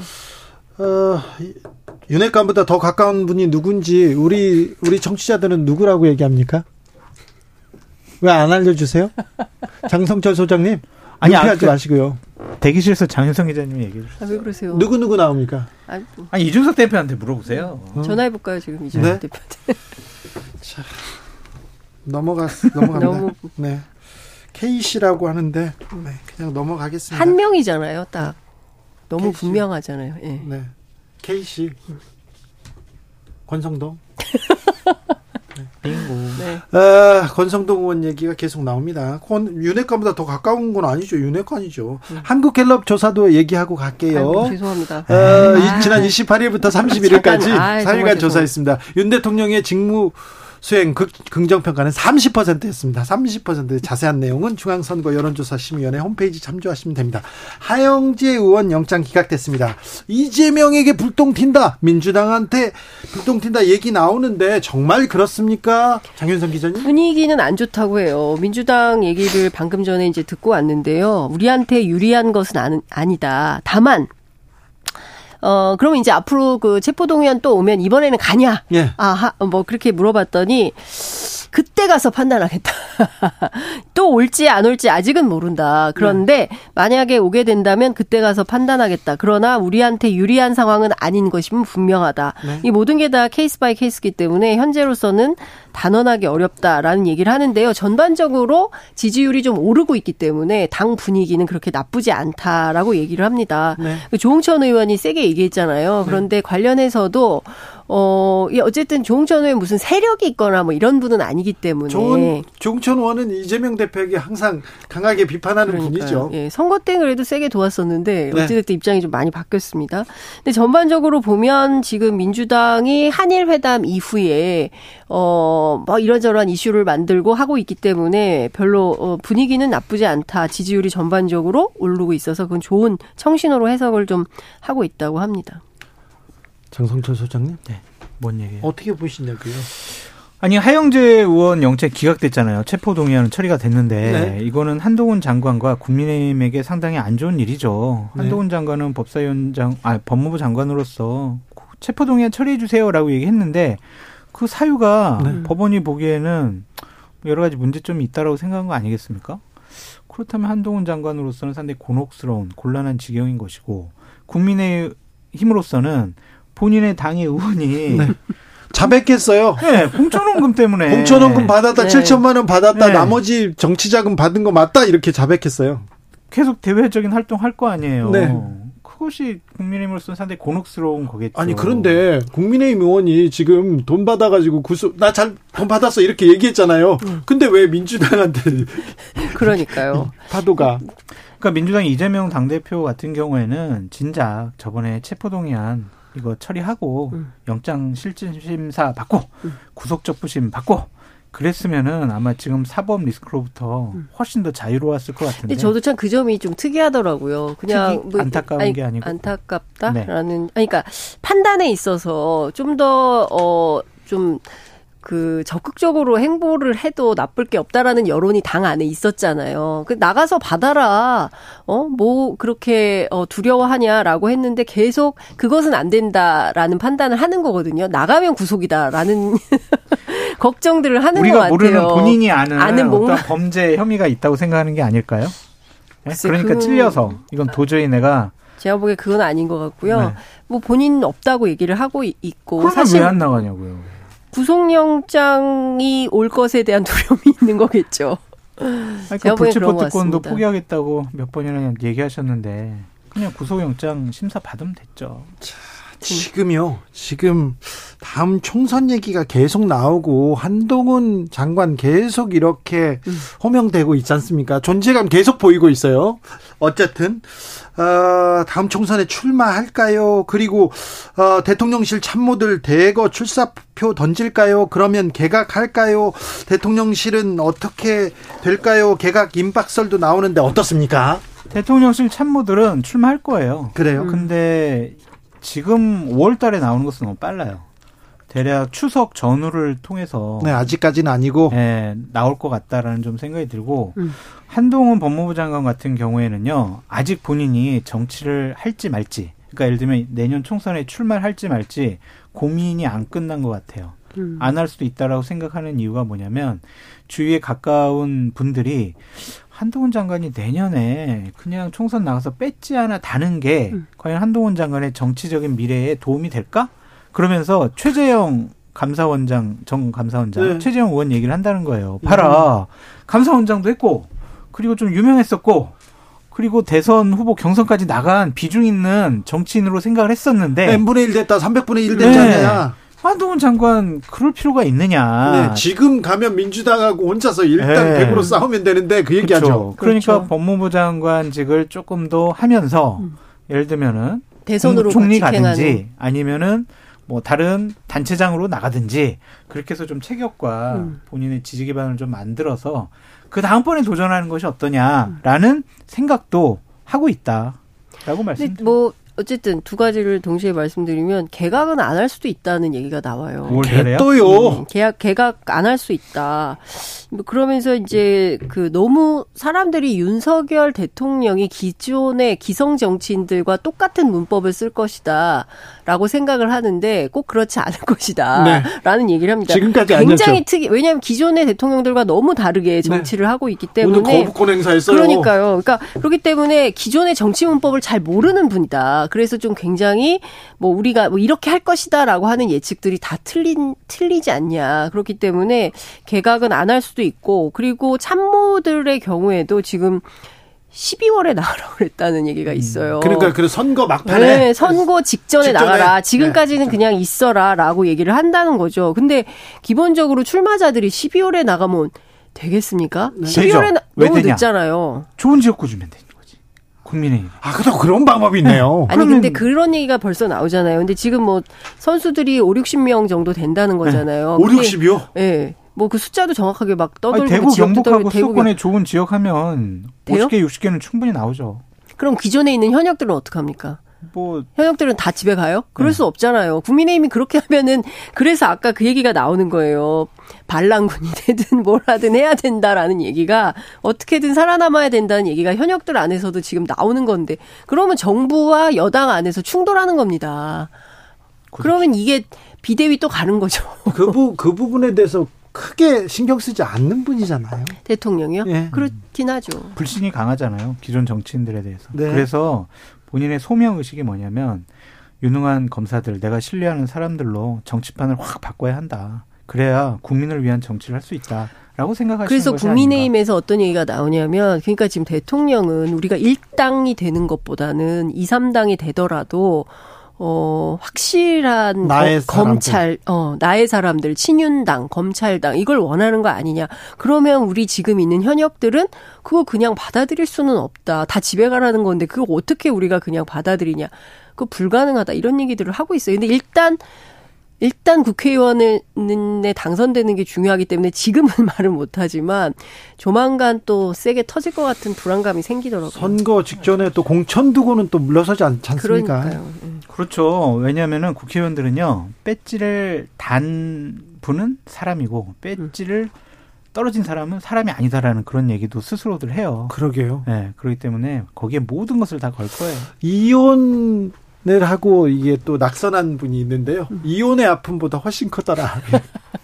어? 어? 자기도 모르게 여의도에서 와서 와, 와서 있는데 어, 내가 사람인가 아닌가 그런 뭐 어? 자의 혼선이 왔다 이런 분도 있었어요. 그러니까 지금 세다. 국민의힘이 안 좋은 부분도 있지만 보수파 진영이 너무 안 좋아요. 그러니까 지금 그 안에 있는 사람들끼리 너무 많이 싸워요. 지금 그렇지 않습니까? 그러니까 오늘 같은 경우도 계속 싸우고 있잖아요. 어제 심평 변호사가 아이고 중도로 가야죠 그랬더니 수행실장 했던 이용 의원이 당신은 멘토 아니야 입 다물고 가만히 있어. 저격하잖아요. 네. 그냥 지금 서로 그냥 난장판인 거예요. 자, 근데 김- 이거를 어떻게 해석하냐면요. 이용 의원이 오판했다. 이렇게 보는 시각도 있어요. 뭐냐면 오판이요? 윤석열 대통령의 성공적인 정부 수행을 위해서 심평 변호사의 이런 주장이 틀렸냐 맞다. 그 결국에는 계속 시- 해오던 소리잖아요. 네. 나 억울하다니까. 아 심평 변호사님하고 같이 하시는 거예요? 아니 원래 제가 그 얘기를 했잖아요. 중도로 가야 한다. 그러니까요. 중도를 가야 생각해야 된다 맞아요. 얘기했죠. 실제로 중도랑 민주당하고 저 국민의힘이 지금 3분화라는 구조지 않습니까? 그렇기 때문에 중도를 어 어쨌든 끌어오는 편이 이기는 거예요. 그렇죠. 중도를 끊어 안아, 끌어안아야 지금 이기는데 중도로 가자 얘기를 하면은요 국민의힘에서도 비판받고 민주당에서도 지금 무슨 소리냐 그런 얘기도 좀 있어요. 아니, 그래서 저는 이렇게 내부에 진영 내에 분열이 일어나는데 과연 내년 선거 어떻게 대비할 거냐 그거를 막을 만한 여러 가지 전략과 전술이 있느냐 너무 회의적인 거예요. 김종인 비대위원장을 좀 뭐 따르던 사람들도 배척을 하고 유승민 배척하고 안철수도 배척하고 이준석도 배척하고 심지어 다 나경원 배척하잖아요. 나경원 나경원도 좀- 배척하고 내부에서 심평 이용 이 두 사람도 막 치고받고 싸우고 있고 음. 이게 계속 분열 핵 분열되고 있거든요. 네. 그러니까 지금 어떻게 선거 치르려고 하는지 그러니까요. 이해가 되지 그러니까 않아요. 이런 거죠. 윤석열 대통령을 어찌됐든 문재인 정부에서 검찰총장 하신 분을 모셔와서 대통령 후보로 만들어서 국민의힘이 승리는 했지만, 네. 어, 잠깐 기뻤지만 그 뒤로 계속 분쟁 상태가 되는 거예요. 지금 그렇죠. 그리고 이제 당이 실제로 보수 우파가 주도하는 당인지 꼭 그렇지만은 않다. 네. 그 숨죽여 있잖아요. 할, 그 제가 오늘 한 통화한 다선 의원은 지금 우리 당의 상황이 너무나 안타깝다. 내가 정말 할 말은 많다만 지금은 말할 수 없다. 이런 얘기를 하거든요. 그러니까 불만이 엄청나게 많은 거예요. 이거는 보수파의 얼굴이 아니야. 그렇죠. 이렇게 하면 안 돼. 그리고 우리는 지키는 건데 지금 보면 독도 문제, 후쿠시마 문제 등등해서 계속 밀리고 있어. 특히 지금 외교적으로 중국 문제 어떻게 할 거야? 그죠? 일본 문제 어떻게 할 거야? 북한 문제 어떻게 할 거야? 윤석열 정부에서 아무런 해법도 대안도 못, 나, 못 만들고 있다. 이게 정말 심각한 문제다. 그러니까 이게 박근혜가 무너지니까 네. 보수 우파가 몰락을 해버렸잖아요. 진영 자체가 초토화됐단 말이에요. 지금도 윤석열 대통령이 무너지면은 보수파 진영이 또 그때처럼 몰락할 수 있는 그러니까 새- 상황이거든요. 예전에 진보의 재구성 이런 얘기 했었어요. 네. 그런 것처럼 지금은 보수의 재구성이 필요한 거예요. 근데 보수의 어, 정말. 재구성이 필요합니다. 네. 지금 보수가 지금 뭘 보여주고 있습니까? 대- 윤석열 대통령 1년 동안 뭘 보여줬습니까? 외교요? 안보요? 민주당이 경제. 저기 국회에서 압도적인 의석으로 발목 잡기를 해가지고 자, 지금 제대로 개혁 과제들을 진심이 아닌 거를 못하고 저는 있다. 알고 있어요. 자, 라고 국민의힘에서는 주장을 그래도 하죠. 말할 수 있는, 그래도 말할 만하는 장성철 소장, 조차도 아이고 무서워요. 지금은 말할 수 없다. 다 그러잖아요. 그러니까요. 보수 보수 쪽에서 네. 제가 뭔 말을 못했어요. 네. 아니죠. 무섭잖아요. 그러니까요. 아니 그런데 제가 보기에는 지금 정말 심각한 보수 우파 들이라면 지금이야말로 진지하게 진영에 대한 고민을 하셔야 될 때다. 그 고민의 네. 지금 시발점이 한일 정상회담의 후폭풍인 것 같고. 네. 만약 한미 정상회담에서 여러 가지 국익에 어긋나는 음. 여러 가지 잘못된 결정들이 나오게 되면 보수우파 진영 내에서도 좀 다른 생각을 할 수도 있다라고 보여져요. 음. 이거 실제로 그럴 수밖에 없을 것 같아요. 특히 이제 중국 문제와 관련해서는 어디까지 어떻게 할, 특히 대만 문제에 되니까. 대해서 그치. 어떻게 할 건지에 대해서 저는 내부의 안보 틀 내부에서 얼마나 됐을까? 혹시 그런 문제 때문에 김성한 안보실장이 중간에 이렇게 교체된 것은 아니 아닌가? 한미 정상회담 있고 중국하고도 얘기를 해야 돼요. 중국의 지금 하, 무역 수지 적자가 너무 커서 이대로 가다간 한국 경제 휘청거릴 거예요. 음. 아니, 이미 근데 그러고 있지 않습니까? 중국은 빠져 있잖아요. 지금 우리의 외교의 상대에서 중국은 빠져 있단 말이에요. 경제만 놓고 보면 중국이 가장 중요한 지금 그럼요. 파트너인데요. 네. 자, 근데 이 아니. 다른 대안이 없어요. 지금 중국이라는 시장을 대체할 만한 다른 시장을 만들어 놓고 뭐. 뭐 빠지든 뭐- 인도네시아, 언제 만들어요? 언제? 언제 만들 아니 거예요? 필요하지 그쪽도 했어요. 남아시아 정책을 문재인 정부 때도 했던 거예요. 너무 그 중국 의존도를 좀 신남방 낮, 정책. 그렇죠. 낮출 필요가 있다라는 차원에서 했고 여전히 하, 는 중이긴 합니다만 그럼에도 불구하고 우리가 무역 의존도가 중국에 높기 때문에 그 문제를 풀지 않고 그냥 넘어갈 수가 없는 거죠. 근데 외교안보 파트너 그 저기 컨트롤 타워가 지금 교체됐잖아요. 네. 그러니까 김태호 제1차장 같은 경우에 정말 일본 일방주의자거든요. 그래서 일본과의 우호 협력이 가장 중요하다고 생각하고 있기 때문에 거기엔 당연히 중국이라는 국가가 고려 대상에서 빠져 있죠. 그게 걱정입니다. 근데 지금 우리는 뭐. 늘 하는 얘기지만 다자 외교가 중심이 될 수밖에 없어요. 그래야만 예, 하죠. 예. 국익을 위 국익을 위해서 말입니다. 맞습니다. 장성철, 장윤선 두분 감사합니다. 감사합니다. 오늘도 감사했습니다. 끝났어요? 네. 네. 감사합니다. 아, 오늘 선물 받으실 분들 네 홈페이지에 올려놓을게요. 저는 내일 오후 5시 5분에 돌아오겠습니다. 주진우였습니다.